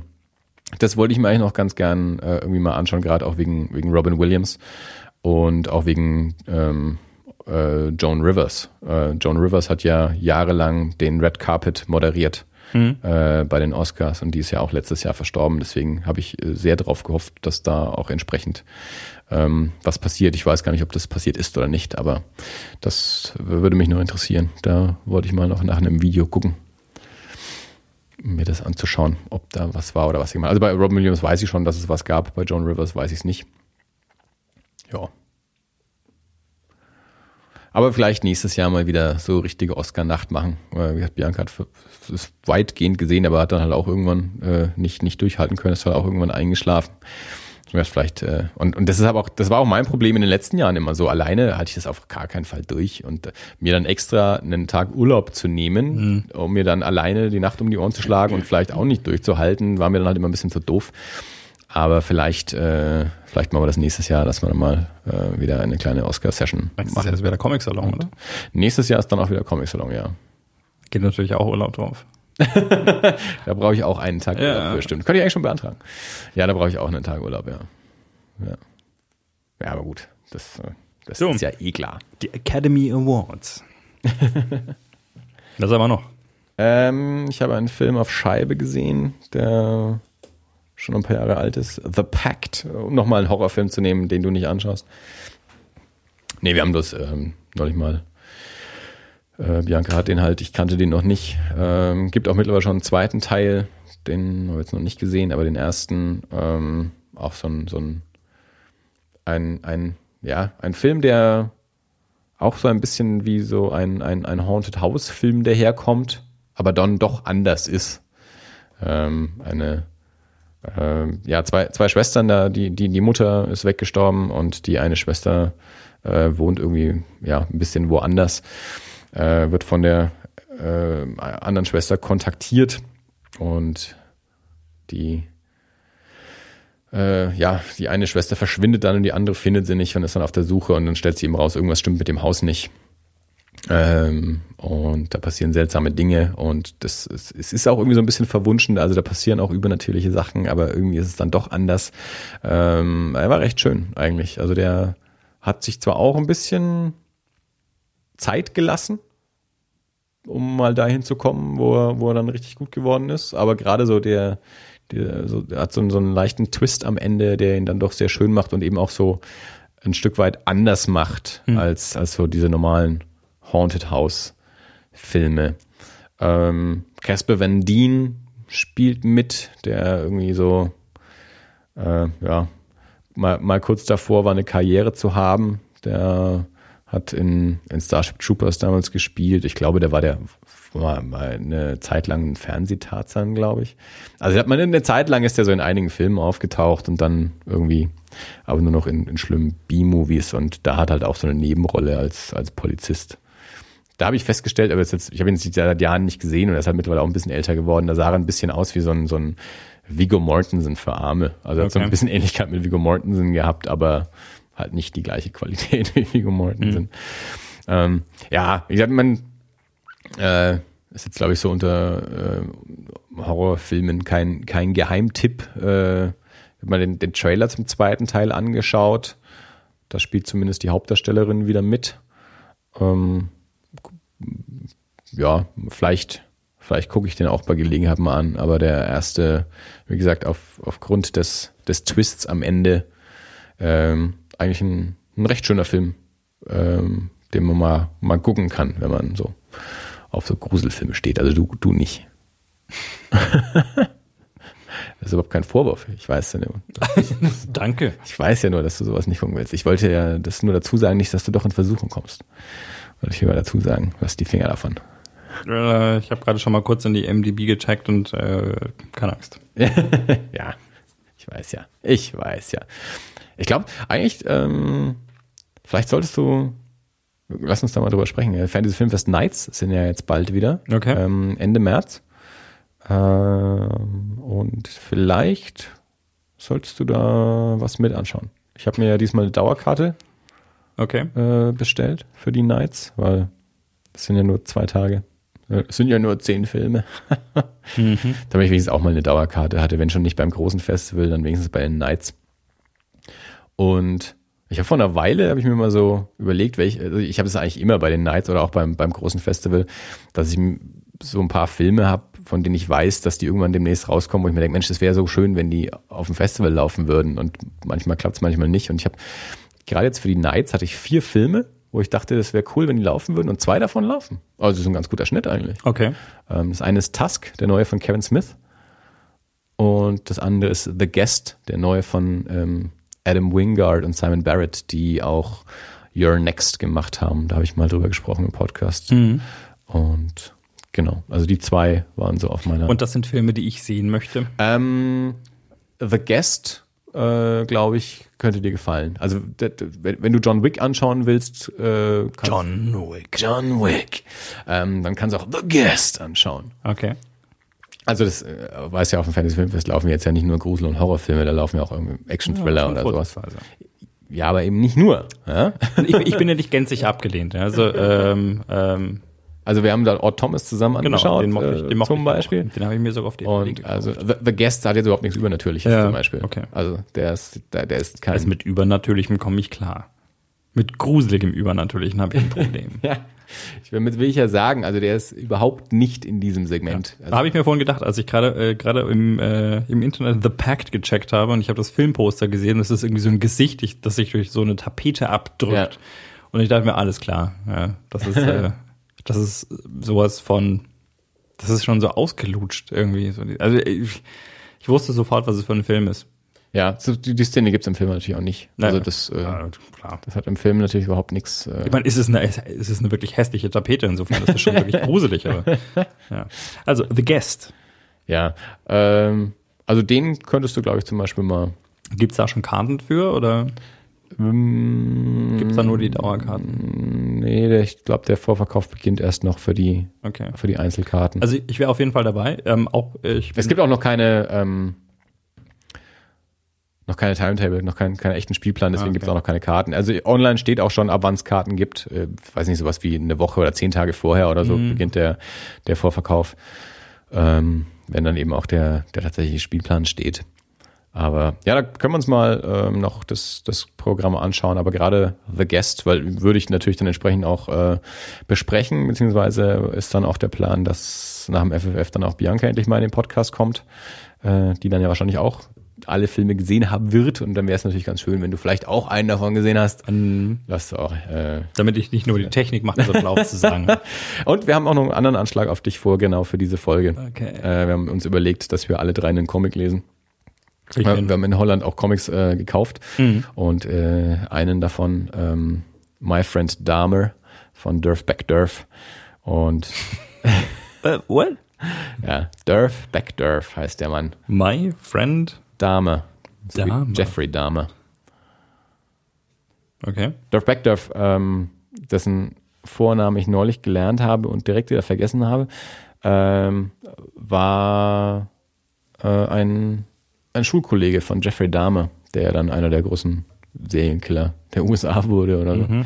Und hat vor zwei, drei Jahren oder sowas einen, einen Comic rausgebracht über diese, diese Schulzeit mit Jeffrey Dahmer, der einer der ja, hochgelobten Comics äh, aus dem Jahr war und der immer wieder auftaucht, so als einer der, so, so ein ganz toller Indie-Comic.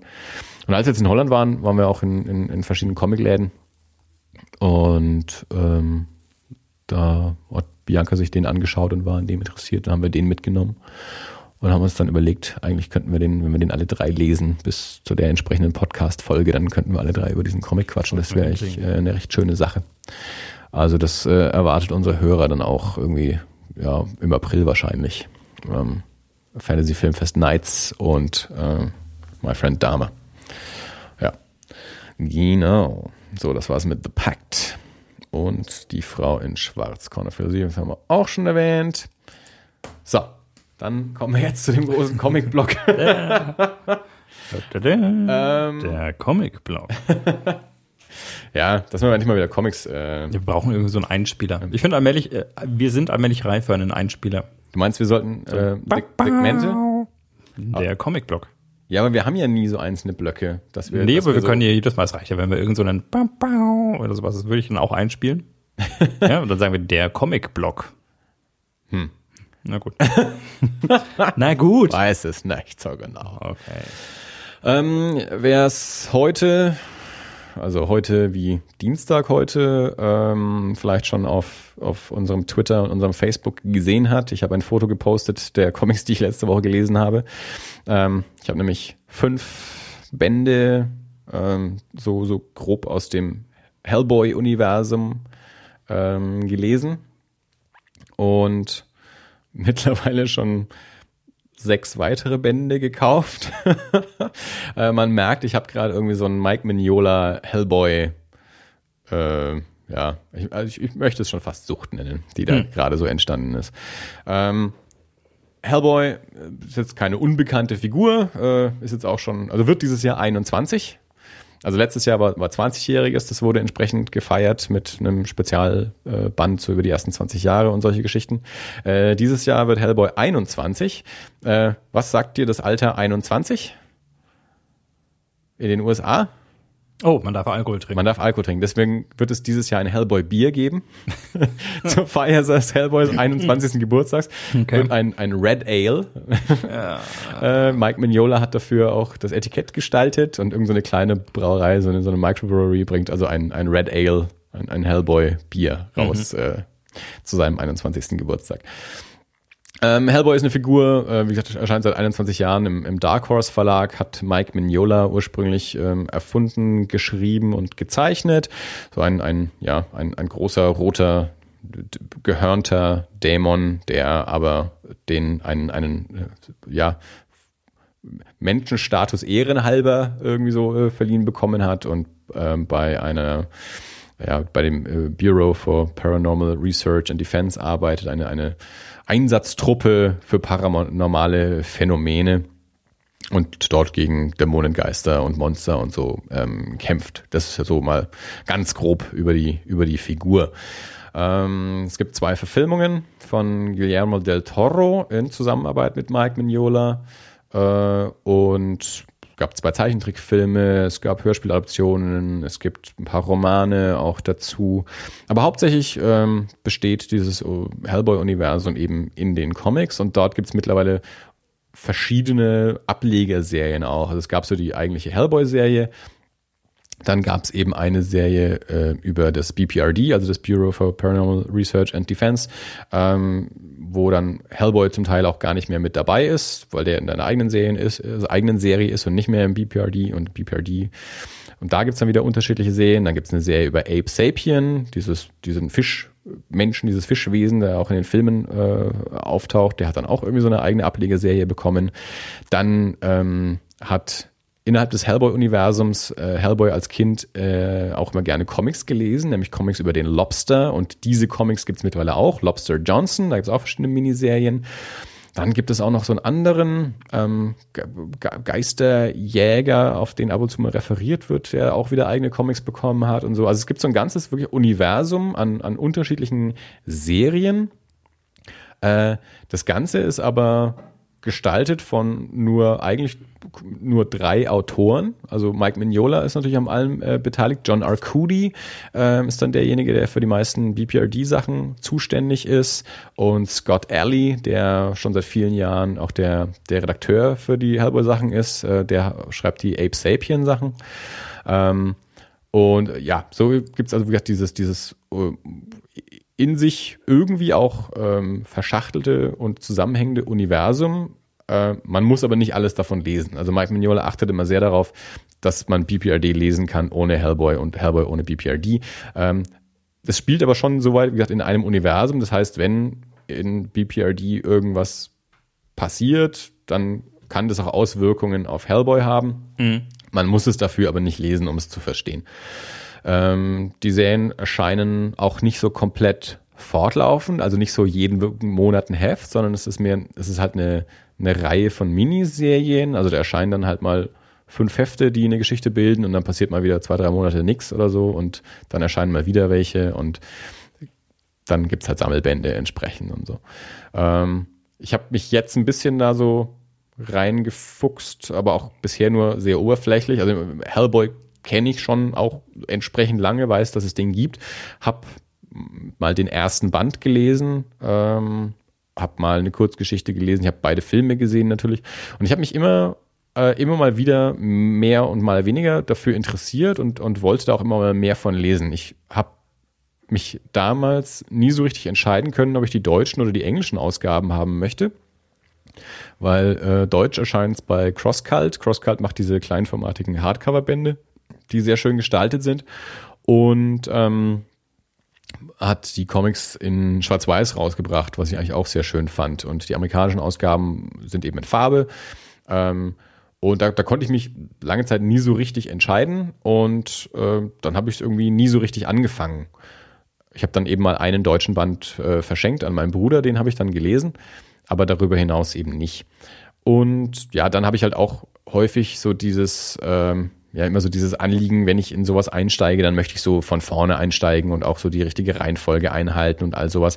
Und das habe ich jetzt irgendwie alles über Bord geworfen, weil ich ja weiß, okay, das gibt's jetzt schon seit über 20 Jahren, da gibt's wahnsinnig viele Bände und verschiedene Serien und äh, habe aber auch schon so in der peripheren Beschäftigung immer so mitbekommen, also ich glaube, man kann auch so einzelne Bände rausgreifen, weil das dann doch so in sich geschlossene Geschichten sind, die zwar schon auf was anderem mit aufbauen, aber ja, wie gesagt, man muss nicht immer zwingend wissen, was davor war. Dann gibt es auch einige Bände, wo einfach nur, auch nur Kurzgeschichten drin sind, also äh, wo dann eben mal eine Geschichte nur ein Heft gedauert hat und nicht fünf oder so. Und nachdem jetzt ähm, die Hades Energy Jungs vor einigen Wochen ja mal eine Folge gemacht haben mit so Comics für Einsteiger nach Genre, hat David dort auch ähm, Hellboy genannt und hat da eben auch gesagt, er würde nicht den ersten Band empfehlen als Einsteiger-Comics, sondern ich glaube, er hat den dritten gesagt, dritte oder vierte. Aber ich glaube, es war der dritte, der eben auch so eine Kurzgeschichtensammlung ist. Er meint, es ist eigentlich ein recht guter Einstieg so ins Hellboy-Universum. Und irgendwie hat mich das, glaube ich, ähm, wieder so inspiriert, ähm, da jetzt doch mal ein Auge hinzuwerfen und weil ich auch immer wieder gehört und gelesen habe, dass auch gerade die BPRD-Reihe auch sehr, sehr gut sein soll von, von John Arcudi, ähm, habe ich mir gedacht, okay, ich glaube, ich kaufe mir jetzt einfach mal welche. Und ich mache es dann einfach mal so, ich äh, greif einfach irgendein Band raus. Also nicht ganz blind ins Regal, schon so ein bisschen mit, mit angucken und reingucken, aber nicht zwingend den ersten Band. Und ähm, das habe ich jetzt in Holland gemacht. Wir waren in Holland in, in zwei Comicläden und im zweiten hatten sie dann eben auch ein paar Bände da. Nicht wahnsinnig viele, aber ein paar. Und habe mir dann einen BPRD-Band genommen, den ähm, Fabio Moon und Gabriel Barr gezeichnet haben, die okay. den Daytripper gemacht mhm. haben, den wir auch schon vorgestellt haben, von dem du äh, so begeistert warst, auch damals, dass du ihn hier vorgestellt hast. Und die mag ich ja auch total gerne, deren, deren Zeichenstil. Und die haben eine Miniserie gemacht, die heißt äh, BPRD äh, 1947. Ähm, es gibt drei ähm, von diesen Miniserien. Es gibt eine 1946, eine 1947, eine 1948 bisher. Und die 47 äh, ist eben von äh, Fabio Moon und Gabriel Bar gezeichnet. Und deswegen habe ich die genommen, hauptsächlich wegen der Zeichnung. Und weil ich dachte, okay, auch so vom Titel her, das scheint in sich abgeschlossen zu sein. Das hat jetzt auch kein Nummer 2 oder Nummer 3 oder so auf dem, auf dem Rücken.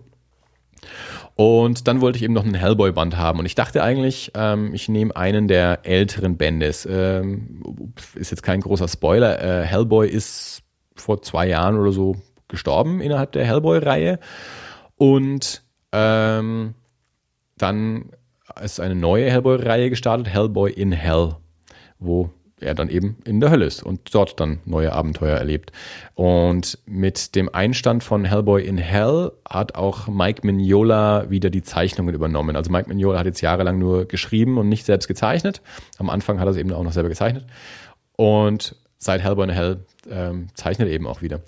Und wie gesagt, sie hatten jetzt keinen älteren Hellboy-Band da, aber eben diesen ersten Sammelband ähm, von Hellboy in Hell. Deswegen dachte ich mir, na gut, dann nehme ich jetzt halt doch den. Äh, ist vielleicht auch so für einen Neueinstieg nicht schlecht, so den, den Anfang von einer ganz neuen Reihe mitzunehmen. Ich mag auch die Zeichnungen von Mike Mignola total gerne.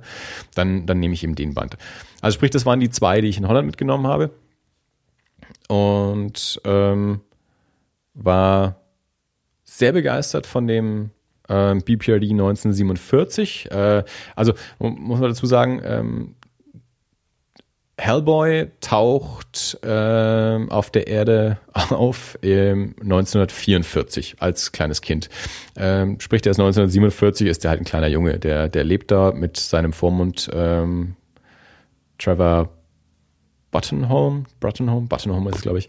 Ähm, ähm, ja, auf so verschiedenen Basen und, und der wiederum äh, erforscht eben so paranormale Phänomene mhm. und stellt e-, dann eben so ein Team zusammen, die so verschiedenen Dingen nachgehen. Und das ist also der, der wirklich so der, der Beginn de, des BPRD. Also wer die Filme gesehen hat, ähm, weiß vom BPRD, dass da eben Hellboy, Liz Sherman, Ape Sapien, also lauter so ich nenne sie mal Freaks mit speziellen Kräften drin sind. Ähm, in diesen allerersten Jahren sind es einfach irgendwelche Soldaten, Wissenschaftler, Abenteurer, die, die da drin sind. Äh, und die dann aber mit Vampiren, also in dem Band jetzt speziell geht es um Vampire, mhm. mit Vampiren zu tun haben. Also das, wie gesagt, spielt ganz kurz nach dem Krieg. Äh, die Leute, die dort in diesem Team dann sind, waren eben Leute, die irgendwie im, im Krieg gekämpft haben. Ein, ein Amerikaner, ein Franzose, äh, ich glaube ein Engländer, äh, die dann da losgeschickt werden, um ja, einem, einem bestimmten Phänomen auf den Grund zu gehen und es dort dann mit äh, Vampiren zu tun kriegen. Ähm, äh, über die Zeichnung braucht man nicht viel sagen. Also, Gabriel Bar und Fabio Moon sind immer großartig, was, was die Zeichnungen angeht. Ähm, die Story war super spannend. Ähm, ist, ich habe es neulich mal gesagt, das sind, das sind so einfach so, so, so Pulp-Abenteuer-Geschichten. Äh, ähm, so, so so eine Mischung aus, aus äh, Indiana Jones und Ghostbusters irgendwie so ein bisschen. Mhm. Äh, also wenn man an solchen Geschichten Spaß hat, ist man da äh, vollkommen gut aufgehoben. Ähm, ich hatte letztes Jahr schon mal einen Hellboy-Band gekauft, da ist so ein äh, ein einzeln stehender, also der, der nicht als Heft erschienen ist, sondern so direkt als, äh, als Hardcover-Band. Ähm, auch eine, eine Geschichte aus Hellboys äh, Kindheit, ähm, wo er bei so einem zu so einem Zirkus kommt. Äh, den habe ich jetzt auch noch mal äh, noch gelesen. Ähm, der war auch ganz toll. Der war gezeichnet von Duncan Figueredo, teilweise in so einem Zeichenstil, teilweise mehr in so einem gemalten Stil. Das ist halt auch mehr so eine Freakshow Gruselgeschichte, die auch ganz viel auf, auf Pinocchio anspielt. Das ist auch sowas, was äh, Mike Mignola in den Comics macht, dass er sehr, sehr viel wirklich so ähm, Volksmärchen und, und, und Gruselgeschichten aus, aus, aus, der, aus der ganzen Welt irgendwie so sammelt und die dann in, in den Geschichten auch mit, mit verarbeitet. Ähm, also genau, diese BPRD-Band war also der erste, den ich dann gelesen habe. Ähm, dann habe ich festgestellt, ähm, dass äh, Gabriel Barr und Fabio Moon auch noch eine zweite Geschichte gemacht haben, die nennt sich BPRD Vampire. Und die nimmt wieder eine Figur von dem 1947 Band auf und äh, führt dessen Geschichte weiter. Äh, und auch da kommt dann, spielt der, bezieht sich also tatsächlich äh, komplett auf diesen 47er Band. Das wusste ich aber gar nicht, als ich den mhm. gekauft habe. Habe ich dann aber da halt festgestellt. Ähm, äh, auch wieder, ähm, ja, gezeichnet wieder großartig, auch eine, eine schöne Geschichte und war auch schön, da eben so diese Fortführung dieser, dieser Figur zu sehen. Äh, habe dabei dann festgestellt, dass der Band sich aber auch auf den 1948 bezieht. Also 48 und 46 habe ich mir jetzt auch gekauft, die muss ich noch lesen. Ähm, also da geht eigentlich jetzt, glaube ich, ganz gut das auf, was ich mir so vorgestellt habe, dass ich mir einfach, dass ich mit irgendeinem Band anfange und von dem ausgehend dann so, so weitermache. So, was passiert danach, was passiert davor? Oder wenn ich dann ein Band lese und feststelle, okay, äh, das ist eine schöne Geschichte. Ich merke aber auch, die bezieht sich noch auf was. Nicht, dass mir das aber den, den Lesefluss kaputt machen würde. Also mhm. ich sitze jetzt nicht da und denke mir, okay, das verstehe ich jetzt nicht, weil ich das davor nicht gelesen habe, sondern es ist so dieses, die Geschichte gefällt mir total gut und ich merke, da gibt's aber noch was, ja, da, da war noch was davor, was das Universum aus, aus das möchte ich jetzt auch lesen. Mhm. Und so, so baue ich mir das Hellboy-Universum jetzt gerade so ein bisschen zusammen. Ähm, also der, der Hellboy in Hell, der erste Band, der war jetzt auch total großartig. Ähm, da gibt's bisher nur einen Sammelband. Äh, da warte ich dann auf den zweiten. Und jetzt habe ich mir dann eben noch, ähm, noch verschiedene andere BPRD-Bände gekauft und auch noch einen, einen älteren Hellboy-Band.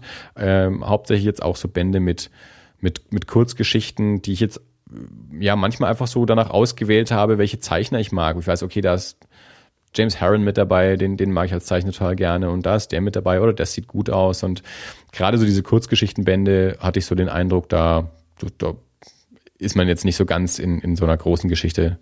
Da kann man, glaube ich, gut einsteigen. Und ja, so, so baue ich mir das gerade, wie gesagt, so zusammen. Und ähm, ich habe auch eine, ich habe so eine ähm, Liste gefunden online über die, die Lesereihenfolge. Also dadurch, dass die, die Comics auch nicht wirklich chronologisch vorwärts gehen, sondern auch hin und her springen.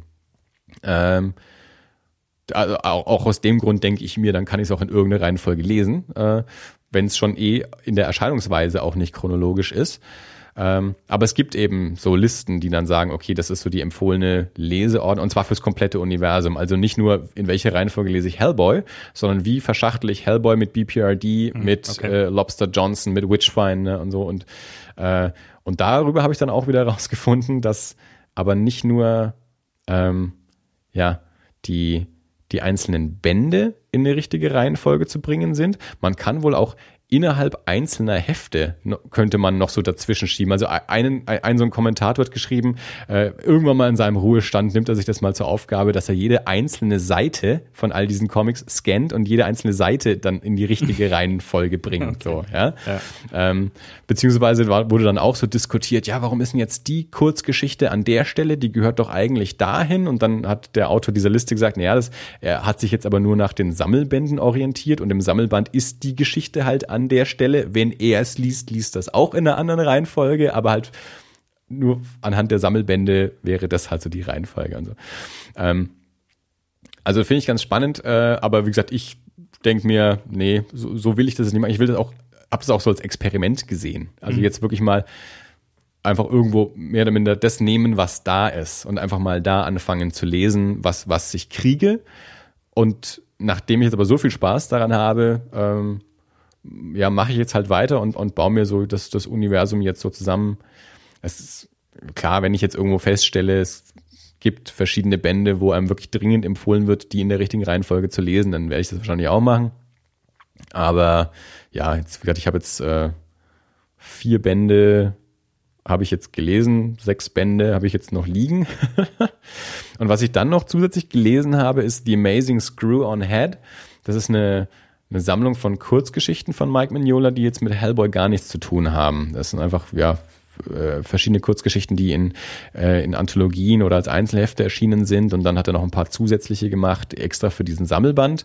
Ähm, und das sind auch so, ja, Pulp-Abenteuergeschichten. Also The Amazing Screw on Head ist so die, die Hauptgeschichte. Und da geht's eben, ähm, spielt zur Zeit von, von Abraham Lincoln. Abraham Lincoln äh, erteilt The Amazing Screw on Head einen, einen Auftrag. Und das ist halt so ein, das ist so ein mechanischer Mann. Der, der, der ist eigentlich so dieser Kopf und kann sich dann so auf verschiedene Körper schrauben. Ähm, und es war so quasi so ein, ein, ein mechanischer Agent für, die, für den Präsidenten und ja, ist halt so ein bisschen steampunky, mhm. ähm, halt so ein, so ein Bösewicht äh, ähm, bekämpfen und, und besiegen und so. Und dann ähm, ja, sind halt auch noch so andere Fantasy, Adventure Geschichten in diesem Band drin. Ähm, eine Geschichte, die da drin ist, ähm, The Snake and the Magician oder The Magician and the Snake, so oder so, ich weiß es gerade nicht mehr genau. Die ist ursprünglich in, ähm, in einer Anthologie erschienen namens Happy Endings, die, die Dark Horse mal rausgebracht hat. Die habe ich sogar, also sprich, diese Geschichte kannte ich auch schon. Ähm, die Geschichte hat sich Mike Mignolas Tochter damals ausgedacht. Die war damals sieben. Die Geschichte ist 2002 oder 2003 erschienen. Hat 2003 den, den, den Eisner Award bekommen als beste Kurzgeschichte. Und was ich dann sehr schön fand, ich habe nämlich an dem Tag, habe ich den Band gelesen mit der Geschichte und direkt danach habe ich den Hellboy in Hell Band ähm, gelesen. Und äh, in der Geschichte, da ist dieser Magier, der soll für irgendeinen so Herrscher was zaubern und der sagt, du bist gar kein echter Magier und dann, dann lässt der ähm, drei, drei geometrische Figuren verschwinden. Er hat irgendwie so einen, ich glaube, einen Würfel, eine Kugel und, und eine Pyramide oder so äh, lässt die verschwinden und dann sagt ah, du bist doch ein echter Magier, du darfst leben. Und die Schlange ist so der beste Freund von dem Magier und sagt, ah, super, alles gut. Und dann sagt der Magier, na, nee, nicht alles gut. Für den Moment ist alles gut, aber ähm, ich, ich habe die halt einfach nur weit weg transportiert, die kommen aber irgendwann wieder, diese Figuren. Und wenn die wieder da sind, dann werde ich sterben. Das ist so. Das und dann sagen die beiden, okay, das heißt, die Zeit, die wir miteinander haben, müssen wir also super nutzen. Wir sind beste Freunde und so. Und dann verbringen die halt so Jahre miteinander und irgendwann tauchen dann diese Figuren wieder auf und der Magier stirbt. Und die Geschichte endet damit, dass es eben so eine, da gibt es so eine Statue von eben diesem Magier und der Schlange, die, die steht an so einer Treppe. Das ist so vielleicht sogar das letzte Bild ähm, in, in dieser Geschichte oder zumindest eins der letzten Bilder. Und dann lese ich eben eigentlich direkt im Anschluss Hellboy in Hell. Und da taucht dann in einer Geschichte auch so ein, so ein Wissenschaftler auf, der, den, den er da irgendwie auch in der Hölle trifft. Und den man dann aber auch äh, auf der Erde sieht äh, und auch den, den Tod von dieser Figur sieht. Und der stirbt auf so einer Treppe und auf dieser Treppe steht diese Statue von dem Magier und der Schlange, die du aber gar nicht komplett siehst. Also du siehst nur die untere Hälfte von mhm. dieser Statue und die hat auch mit der Geschichte nichts zu tun. Äh, und die ist eben aber aus dieser Kurzgeschichte, die irgendwie zehn Jahre vorher erschienen ist, die, die noch nicht mal zu Hellboy gehört, die nur von Mike Mignola ist, aber nichts aus dem Hellboy-Universum zu tun hat.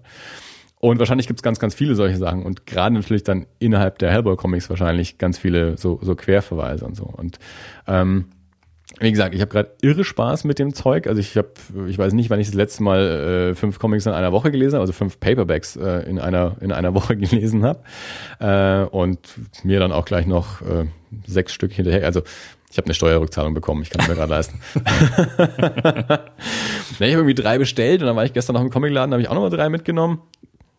Weil ich gesagt, gerade viel zu viel Spaß mit dem Zeug habe und mir dieses dieses Universum anlesen will und gerade so dieses ähm, ja, ich, meine, ich stehe halt auf so, auf so Monstergeschichten und so Pulp-Adventure-Stories und so und da, ja, ist es halt total super. Und ich hatte ja auch mit den Filmen so viel Spaß. Die habe ich jetzt schon lange nicht mehr gesehen, aber du hast die jetzt gerade wieder angeguckt äh, in der Vorbereitung auf diese Folge. Mhm. Was äh, ist denn dein frisch angeguckter Eindruck von den, von den beiden Filmen. Du hattest die, du hattest beide vorher schon gesehen, oder? Ich hatte beide schon gesehen, ja, aber halt schon, ich meine, der erste ist von 2004 und dementsprechend mhm. lange ist es her. Ähm, der erste hat mich auch nicht so gerissen, sage ich ganz ehrlich. Also, weil der ist mir ein bisschen zu klamaukig, könnte man sagen. Also ich meine, klar, äh, also Hellboy ist in, in den Filmen, ich meine, er, er ist äh, faktisch um die 60, aber ähm, es wird auch am äh, relativ zu Eingang schon erklärt, ne, er lebt halt länger und also er ist im Prinzip ist ein Twen und äh, benimmt sich dementsprechend. Äh, aber das ist, weiß nicht, das, das macht es halt so ein bisschen locker flockig. Ja, mhm. das ist, das ist so ein Ding, das ich bei, bei anderen Superhelden-Geschichten auch irgendwie habe. Also Spider-Man beispielsweise, ähm, die, also ich mag Spider-Man grundsätzlich, auf jeden Fall. Aber ähm, das ist schon eine Sache, die ein bisschen beispielsweise von einem Batman abhebt, dass das, er ist halt. Das ist ein Teenager. Er ist ein Teenager, ja, und er benimmt sich so, ja. Der ja. verprügelt halt auch mal jemanden und äh, macht sich drüber lustig. Ja. Irgendwie. Und äh, da ist mir tatsächlich, glaube ich, so ein, ein, ein Batman, der sich der, der, der, der Tragik oder der Ambivalenz dessen, was er tut, äh, bewusst ist, schon lieber, glaube ich. Da würden andere Menschen, glaube ich, aber trotzdem, also es gibt ja auch genug Menschen, die Batman nicht so gut finden, mhm. würden andere Menschen zum Beispiel argumentieren, da ist also irgendein so reicher Milliardär, der nachts losgeht und arme Leute verprügelt. also sowas habe ich auch schon gehört. Nee, aber ich weiß, was du meinst. Hellboy ist in den Comics wohl nicht so. Also in, in Filmen ist er wirklich so dieser, so dieser Teenager, auch dieser eifersüchtige Teenager mhm. äh, und so. Ähm, das ist wohl so ein was relativ äh, Spezifisches für die Filme. Ja. Also das, das hat mich bei dem, beim ersten Film relativ gestört. Beim zweiten Film fand ich es irgendwie, also ich, ich glaube, der zweite mag ich mehr. Mhm.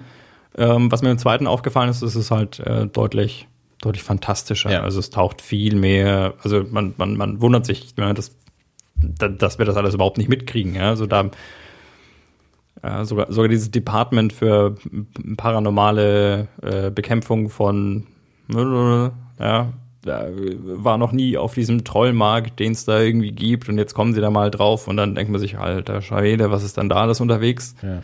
Ähm, das ist schon, das ist schon ziemlich äh, ja, ich mochte den, den zweiten, also ich mochte, mochte beide sehr gerne. Ich habe den, ja, den ersten habe ich zwei, dreimal gesehen, den, den zweiten habe ich nur das eine Mal im Kino gesehen. Mhm. Aber das ist das, was ich jetzt auch immer gesagt habe, dieser höhere Anteil an, an so Märchenwesen und Feenwelten und so. Äh, ich glaube, da ist auch, da hat sich Del Toro, glaube ich, auch noch mehr ausgelebt als beim ersten Teil. Also die Filme sowieso haben einen starken Guillermo del Toro-Einschlag. Äh, auch eben was so verschiedene Kreaturen angeht. Also der hat ja so zum Beispiel Pans Labyrinth, also auch einen starken Hang zu so Monster- und, und Kreaturenfilmen und designt auch ganz viel und zeichnet ganz viel und hat das entsprechend dann auch bei ähm, Hellboy gemacht, also viel von Mignola übernommen, aber auch einen, einen eigenen Einschlag mitgebracht, sowohl was die Geschichten angeht, als auch was Designs und Figuren angeht. Ähm, hat aber so den, den Kern und das Herz von, von Hellboy halt äh, schon behalten und getroffen. Also Mignola ist da, ist da sehr zufrieden mit der Zusammenarbeit und, und mit den Filmen auch. Also mhm. sind was eigenes Filmisches, das was wir ja auch immer so sagen, bei einer Adaption nicht zu sklavisch am Original bleiben, ja. sondern schon halt eben einen Film draus machen. Ähm, also ist weit genug von den Comics weg, dass es was eigenes ist, hat aber trotzdem so die, die Essenz und, und die, die Seele von den, von den Comics mit drin. Ich will jetzt auch dringend nochmal gucken.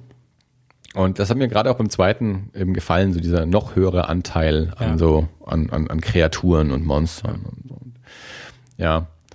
Sollte, sollten drei Teile werden, äh, drei, der dritte Teil ist so, das ist so einer von diesen Filmen, von dem man immer hofft, dass er vielleicht doch mal noch kommt, aber immer wenn es mal so aussieht, dann doch wieder zerschlagen wird. Niemand will den finanzieren. Also es, die, die beiden Filme haben im Kino, naja, so, die haben ihre Produktionskosten eingespielt und noch ein paar Mark drauf, ja. ähm, haben dann ihr Geld aber eigentlich erst in der, in der DVD-Auswertung verdient. Heutzutage ist in der DVD-Auswertung aber kein Geld mehr zu verdienen. Deswegen ähm, sagt Produktionsfirma, äh, müsste der Film entsprechend dann eben im Kino schon das Geld machen. Das haben die ersten beiden Teile aber nicht so richtig gemacht. Mhm. Deswegen sind die da sehr zurückhaltend, einen dritten Teil ja. zu produzieren. Ron Perlman, der den Hellboy spielt, ähm, sagt immer wieder, er will den Film machen. Del Toro sagt immer wieder, er will den Film machen. Also ich habe mir jetzt ein Video angeschaut. Letztes Jahr gab es so ein Mini-Panel äh, von Del Toro äh, für San Diego Comic Con. Ähm, und da hat er das auch nochmal so ja, betont. Also die zwei Projekte, die immer noch ausstehen, Hellboy 3 und At the Mountains of Madness, die beide schon recht weit fortgeschritten waren und dann die, ähm, ja, die, die Finanzierung nicht zustande gekommen ist. Das sind die zwei, die er, die er immer noch machen möchte und wo er immer noch versucht, die Studios entsprechend dazu zu kriegen und dann nochmal so bei den Fans quasi Werbung dafür gemacht, äh, dass, dass die mal schön laut sein sollen, äh, weil die Studioleute sind ja auch da, die dürfen schon hören, dass es Fans gibt, die diese Filme sehen wollen. Also vielleicht klappt es ja irgendwann mal nochmal. Schön wäre es, gerade weil der zweite Teil ja auch, der, der endet nicht so rund wie der erste. Stimmt, ja. Also der erste ist doch so in sich Ja, geschlossen. Den ersten könnte man so stehen lassen. Genau, das ist, Ja. das ist so ein bisschen ähnlich wie bei Star Wars. Bloß bei Star Wars gab es den dritten Teil, äh, bei Hellboy eben nicht. Also bei Hellboy 2 merkt man eben schon, okay, der führt zu was hin, was eigentlich dann noch erzählt werden soll. Ja. Aber ich glaube 2008, wenn ich mich jetzt recht entsinne, habe ich glaube ich gelesen, war der zweite Teil. Und ja, jetzt haben wir 2015. Äh, noch gibt's keinen dritten Teil. Ja. Aber das, äh, ja, soll einen natürlich nicht davon abhalten, die Filme zu schauen, weil also auch so, also es ist jetzt nicht so, dass der hat jetzt kein komplett offenes Ende oder so. Nee, also das- der das hat jetzt kein, keinen, keinen Cliffhanger, äh, dass man gar, gar nicht weiß, was los ist. Äh, also kann man so sehr schön anschauen. Ich habe jetzt mit ein paar Leuten gesprochen, die etwas jünger sind, die äh, mir gesagt haben, sie haben den ersten Teil immer mal versucht, sind aber nicht so weit gekommen. Irgendwie hat sie es nicht angesprochen. Äh, einer davon hat ihn jetzt doch mal komplett angeschaut. Ähm, Lukas war es. Äh, aber so richtig hat er ihn trotzdem nicht gekriegt. Hat mich dann gefragt, ob der zweite Teil besser ist. Du hast gerade gesagt, du findest den zweiten Teil eigentlich noch besser. Das heißt, Ich fand, ja, ich dem fand Lukas können wir empfehlen, wenn der, der erste Teil nicht ganz deins war, kannst du es mit dem zweiten Teil trotzdem nochmal versuchen. Stimmt, ja. Also der, ähm, der im, im zweiten Teil passiert halt mehr. Was, was mich generell so ein bisschen an, an Hellboy, glaube ich, auch ein bisschen gestört hat, das ist äh, die, ich weiß nicht, die, die, die, die, ob man, ob man sagen kann, die Optik, ob das an Hellboy liegt. Also was, was tatsächlich, was mir halt wirklich an mehreren Stellen aufgefallen ist, ist dieser, dieser Arm. Er hatte einen, äh, einen, eine Steinhand quasi. Und ähm, ich habe halt in ein paar Szenen gesehen, dass halt irgendwie der T das T-Shirt äh, unter dieser Steinarm-Attrappe verschwindet. Hm. Und sowas macht mich kirre, Ja, weil werde ich mal darauf achten. das kann eigentlich nicht sein. Irgendwie. Oder also entweder es, entweder es verschwindet und ich Ja. habe recht, oder sieht zumindest so aus, weil Ja. es halt extrem knapp sitzt, aber das hätte man dann halt tatsächlich einfach besser lösen können, meines Mhm. Erachtens. Ja, weil dadurch, dadurch wirkt das Ganze halt wirklich wie so eine aufgesetzte Ja. Attrappe. Ja. Und äh, das, das fand ich ein bisschen schade. Weil einfach genau aus dem Grund, ja, weil es mir aufgefallen ist, ohne dass ich darauf Mhm. achtete. Ja, ja. Ich suche nicht danach, aber das, äh, das, das kam dann halt so. Und äh, vielleicht macht das die CGI-verwöhnte Jugend äh, noch ein bisschen, vielleicht macht es ja noch ein bisschen schwerer, sowas zu mögen. Ich weiß nicht, wie die in dem Fall da gearbeitet haben. Aber ich könnte mir vorstellen, dass er halt wirklich irgend sowas am Arm hatte. Ja, ja, doch, klar, auf jeden Fall. Ja. Naja, also Filme kann man jedenfalls gucken und ähm, Comics äh, auf jeden Fall auch lesen. Also ich werde wahrscheinlich in den nächsten Folgen noch den einen oder anderen Band erwähnen. ja, müssen wir jetzt alle miteinander durch. Äh, wie gesagt, ich habe mir noch diverse Bände zugelegt und wahrscheinlich sind auch das nicht die letzten. Also dafür macht es mir gerade echt viel zu viel Spaß. Ähm, ich glaube, da ich, das ist auch so, äh, allein, ich bin allein deswegen so begeistert, weil ich äh, mich so freue, jetzt auch wieder so äh, was gefunden zu haben. Also jetzt nicht gefunden wie, Mensch, das kenne ich ja noch gar nicht, sondern aber damit jetzt angefangen zu haben und zu merken, das ist richtig toll. Und dann gibt's jetzt aber auch schon 20 Jahre Geschichten, Ja. aber nicht so, nicht so einschüchternd wie, ich weiß nicht, wo ich anfangen soll und Ja, das ist mir alles viel zu viel Ja. und ich komme nicht weiter, sondern einfach mal äh, darüber hinwegsehen, einfach mal anfangen und, und feststellen, das funktioniert und dann so aufarbeiten können und dann aber auch wissen, okay, da gibt's aber auch so Querverbindungen und, und das sich so langsam erarbeiten äh, und wie gesagt, dann, ja, wir hatten zum Teil ganz große Zeichnungen, je nach Zeichner äh, und spannende Geschichten und ähm, ja, und weil das halt auch so wirklich so mein Ding ist, so dieses Monster. Ich habe am, am Samstag oder Sonntag äh, habe ich aus, aus Hellboy in Hell habe ich mich über ein Panel, über ein Bild habe ich mich so dermaßen gefreut und habe das Bianca gezeigt und meinte so, damit macht man mich ja glücklich. und sie so, was jetzt genau? Sie hat einfach nur diese Bild, das sieht so toll aus. Und hinterher habe ich auch gesagt, es ist so, es ist so ein ganz großartiges Gefühl, so dieses Wissen, jemand macht sowas. Also es gibt jemanden, der schreibt und zeichnet solche Geschichten. Und dann gibt es jemanden, der bringt die raus. Und ich kann die deswegen lesen. Und die begeistern mich so. Und Ja. allein, dass das so, dass das alles so zusammenkommt. Und äh, allein darüber freue ich mich so dermaßen. Das, äh, ja. Also ich äh, erarbeite mir jetzt Hellboy und, und Co. und äh, werde euch davon berichten. Und vielleicht äh, mag der ein oder andere ja äh, mitlesen. oder wenn ihr es schon gelesen habt, ähm, gebt uns eure Meinung kund. Ähm, Kommentarfunktion auf der Website www.das-alles.de, Twitter, das unterstrich alles, Facebook, irgendwas mit das alles und Podcast, E-Mail info at das minus alles.de. Da sind wir überall zu erreichen und da könnt ihr eure Meinung kundtun oder zu unserem Podcast oder zu Themen, die wir besprochen haben oder auch Empfehlungen aussprechen, was wir uns mal anschauen sollen oder lesen sollen. Ja, also ich empfehle alles von Mike Mignola und äh, dem Hellboy-Universum, ohne dass ich alles gelesen habe, aber das, das, was ich bisher gelesen habe, war alles super. Ich bin angefixt. Schön. ja. Gut. Boah, dann sind wir durch, ha? Hast du noch was? Nö. Dann stell dich die Frage. War das alles? Das war alles. Das war alles. Das war Folge das alles 55. 55, genau. Schön, dass ihr da wart.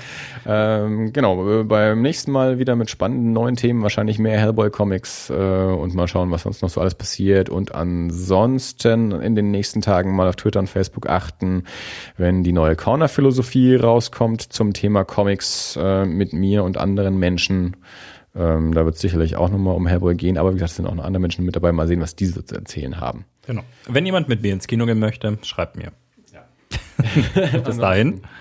Macht's, Macht's gut. gut. Ciao. Ciao.